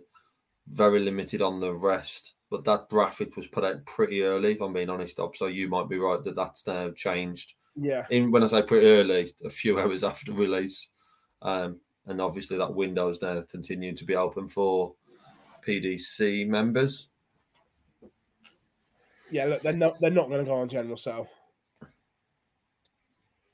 Um, what, One minute in a what, what, what was also encouraging is it had limited numbers for the Sunday afternoon for the women's match play as well on that graphic, which would be very If- very good if, if the ticket sales increase again from last year. If they were able to sell the bottom of the Winter Gardens, that would be right. Last year it I was know that- Yeah, that's what I mean. If they could make that step to then sell it all of the bottom, that would that would look very very good and be very good for all the ladies to play in front of that many players in a what is a, a brutal Sunday afternoon tournament. Yeah. Um, do the players who get knocked out early generally um, weekend stay for the weekend? Generally, not all of them. Some do, some don't, depending. You do. Yeah, I, Because it's such a ball ache to get back to any hotel, and most of them are travelling with each other. So the concept of dashing off anywhere when you've got a driver and then got to get them back into London or even like Bristol Airport, which is isn't a major flyer to anywhere, isn't worth somebody leaving for a significant duration of time to get them to an airport to then come back and do the same run again potentially a day later. A lot of them just clear off Monday morning or Sunday night. Yeah, it depends. It depends who they're partnered up with and how far they are to travel. Um, a lot of them were, from memory of last year, a lot of them were still around, especially on the Friday. If you've done the, if you've done in the first couple of rounds on the Friday, your health, health, consumption across that day means you're not going to be driving anywhere that day. That you tend to still be there until at least the Saturday, but then there's still a lot of support throughout. I didn't see many around on the Sunday, if I'm being honest. That one, uh, we moved to one, to one sort of room then, but They're all across the hanging Friday and Saturday, No, upstairs, mate. yeah, uh, in terms of engagement with PDC dart players, this is the best event to be able to have a conversation. With. But don't expect that at the same time. Don't walk up to them and go, "This guy said you're going to talk to me because you're at an event." Like there's still people out in public. Yeah. Uh, Rob, the Super Series is just looking at uh, a couple of other avenues at the moment. Um, thoughts on the main stage? Yeah, we said it earlier, Adam. That I mean, they've done a particularly good job with the selections. Uh, Big Johnny's off to ride Guardians of the Galaxy. Superb, mate. Child. The the one the one main stage game that we didn't really discuss about that I don't remember was it stood that Steve Beaton's on there.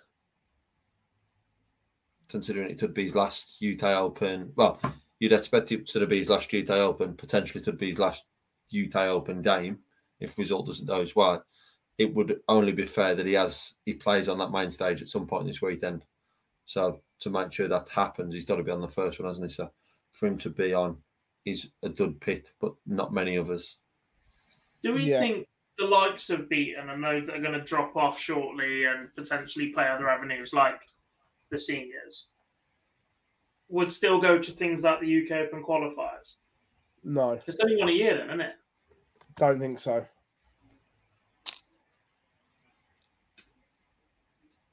It's my personal. No, neither do I. Yeah. Uh, who's on comms for stage two? I know Nico is, but I don't know who's doing it with him. I don't know if Dan is working for the PDC or ITV this weekend. No idea. Yeah, I don't. I know Nico's doing it, but I'm not sure who he's doing it with. Is the coverage set up for ITV for Ned, Mace, Ron Little, Jackie, Webby? Webby doing stage two with Ned then? Mm, I think you'll see Webby in the main stage as well. Uh, Dawson Nico weekend. Yeah, I, I, didn't know if Dan was working for IT, which they look, that's good that Dan's on stage two, but criminal that he's not on the main broadcast. It's like yeah. double edged sword. I can realise that Dan Dawson deserved the entirety of the World Championship final then surely ITV can realise just how much better he is at pretty much every avenue of this event than a certain man that loves cycling. Yeah. Sounds like Mason Webby are going to have heavy shoulders again this weekend.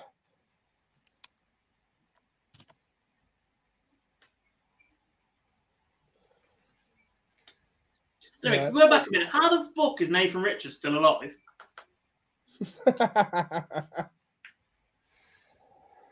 Little shit.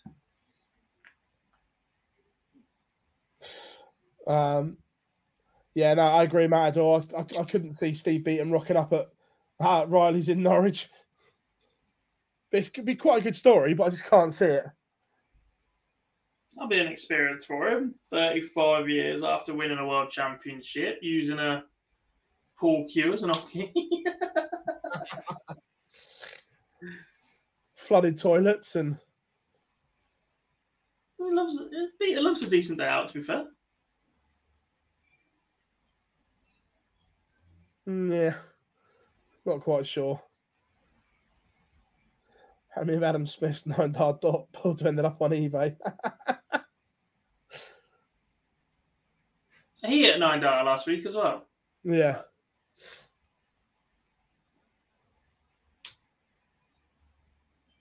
Yes, indeed.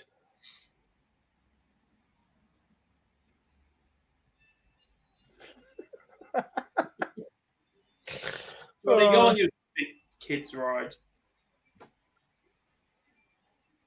Um, what darts tournament have I been? Riley Norris worst darts tournament. Yeah. I, I mean, See, I've played ball there a couple of times, and it's always been all right. Because we have to travel to Great Yarmouth, and obviously we used to work for Riley's. If we had a big wait over on the train, then on the way to like Interleague and whatever, a couple of us would just book a table on our staff card and go in there.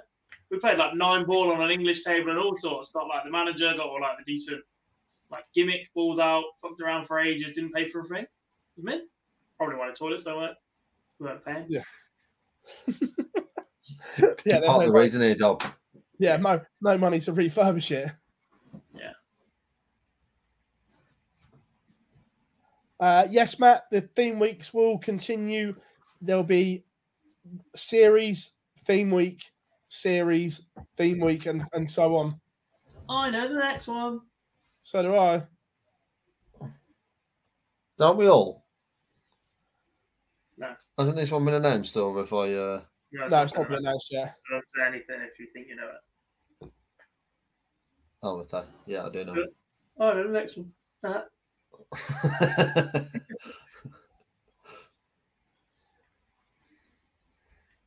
Has Gob ever hit a nine dart? I can I can tell you the answer to that. yes, I have. And then I woke up. With his face in his cornflakes going. Oh,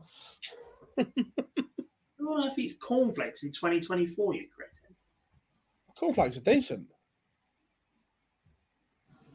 What's your crunchy nut ones? Have a word with him. Well, so get rid of him. Are we ending this show on cornflakes. Please. God Let's help me. We've ended shows on worse things.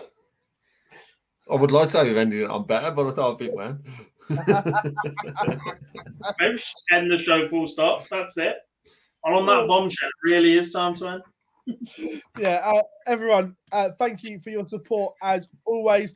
We will try and let you know our plans for the UK Open once we finalise them. Just chatting to the team to see who's available because most of them are there. Um, so we're just seeing what we can muster up for you. Uh, five interviews coming out this week. We have interviews with Michael Van Gerwen, Phil Taylor, uh, Mark Webster, Luke Humphries, and Johnny Clayton all to drop, which will be good. Um, speaking to them away from PDC environment, they say some really good things. So we'll have them dropping soon. Of course, Premier League for you this week as well. But before we sign off, boys, have we missed anything? Fucking cornflakes, man. No. Oh, Cocoa Pops. Now we're talking. Do you buy the little, the little six pack of multiple? Oh, the little- variety boxes, whatever they were. The variety box, yeah. No. We used to, and then I used to realise that one wasn't enough. So you end up eating two at a time anyway, and it ain't bloody worth it. Do you, do, you, want- do you want me to bring you some to mine, Ed? No. I think we were looking at the food package, so someone baked us omelettes instead. Because we're bringing Dan Pellegrino with us, aren't we? To answer your question, Philip, no, there's nothing else to speak about. Uh, everyone, we have been Online Darts. I've been Phill Bars, Jack Garwood, and Lee Boyce. Thank you very much for your continued support. This will be available as an audio only in the morning as well from all good providers. But that is us signing off. The UK Open is on the horizon, and we'll see you all very, very soon. Martin Lukeman! Stupid. Mom deserves the best, and there's no better place to shop for Mother's Day than Whole Foods Market. They're your destination for unbeatable savings, from premium gifts to show-stopping flowers and irresistible desserts. Start by saving 33% with Prime on all body care and candles. Then get a 15-stem bunch of tulips for just $9.99 each with Prime. Round out Mom's menu with festive rosé, irresistible berry chantilly cake, and more special treats. Come celebrate Mother's Day at Whole Foods Market. Hi, I'm Daniel, founder of Pretty Litter. Did you know cats tend to hide symptoms of sickness and pain? I learned this the hard way after losing my cat, Gingy. So I created Pretty Litter, a health monitoring litter that helps detect early signs of illness by changing colors, saving you money and potentially your cat's life. Pretty Litter is veterinarian developed, and it's the easiest way to keep tabs on your fur baby's health right at home. Go to prettylitter.com and use code ACAST for 20% off your first order and a free cat toy. Terms and conditions apply. See site for details. Mom deserves the best, and there's no better place to shop for Mother's Day than Whole Foods Market. They're your destination for unbeatable savings, from premium gifts to show-stopping flowers and irresistible desserts. Start by saving 33% with Prime on all body care and candles. Then get a 15-stem bunch of tulips for just $9.99 each with Prime. Round out Mom's menu with festive rosé, irresistible berry chantilly cake, and more special treats. Come celebrate Mother's Day at Whole Foods Market.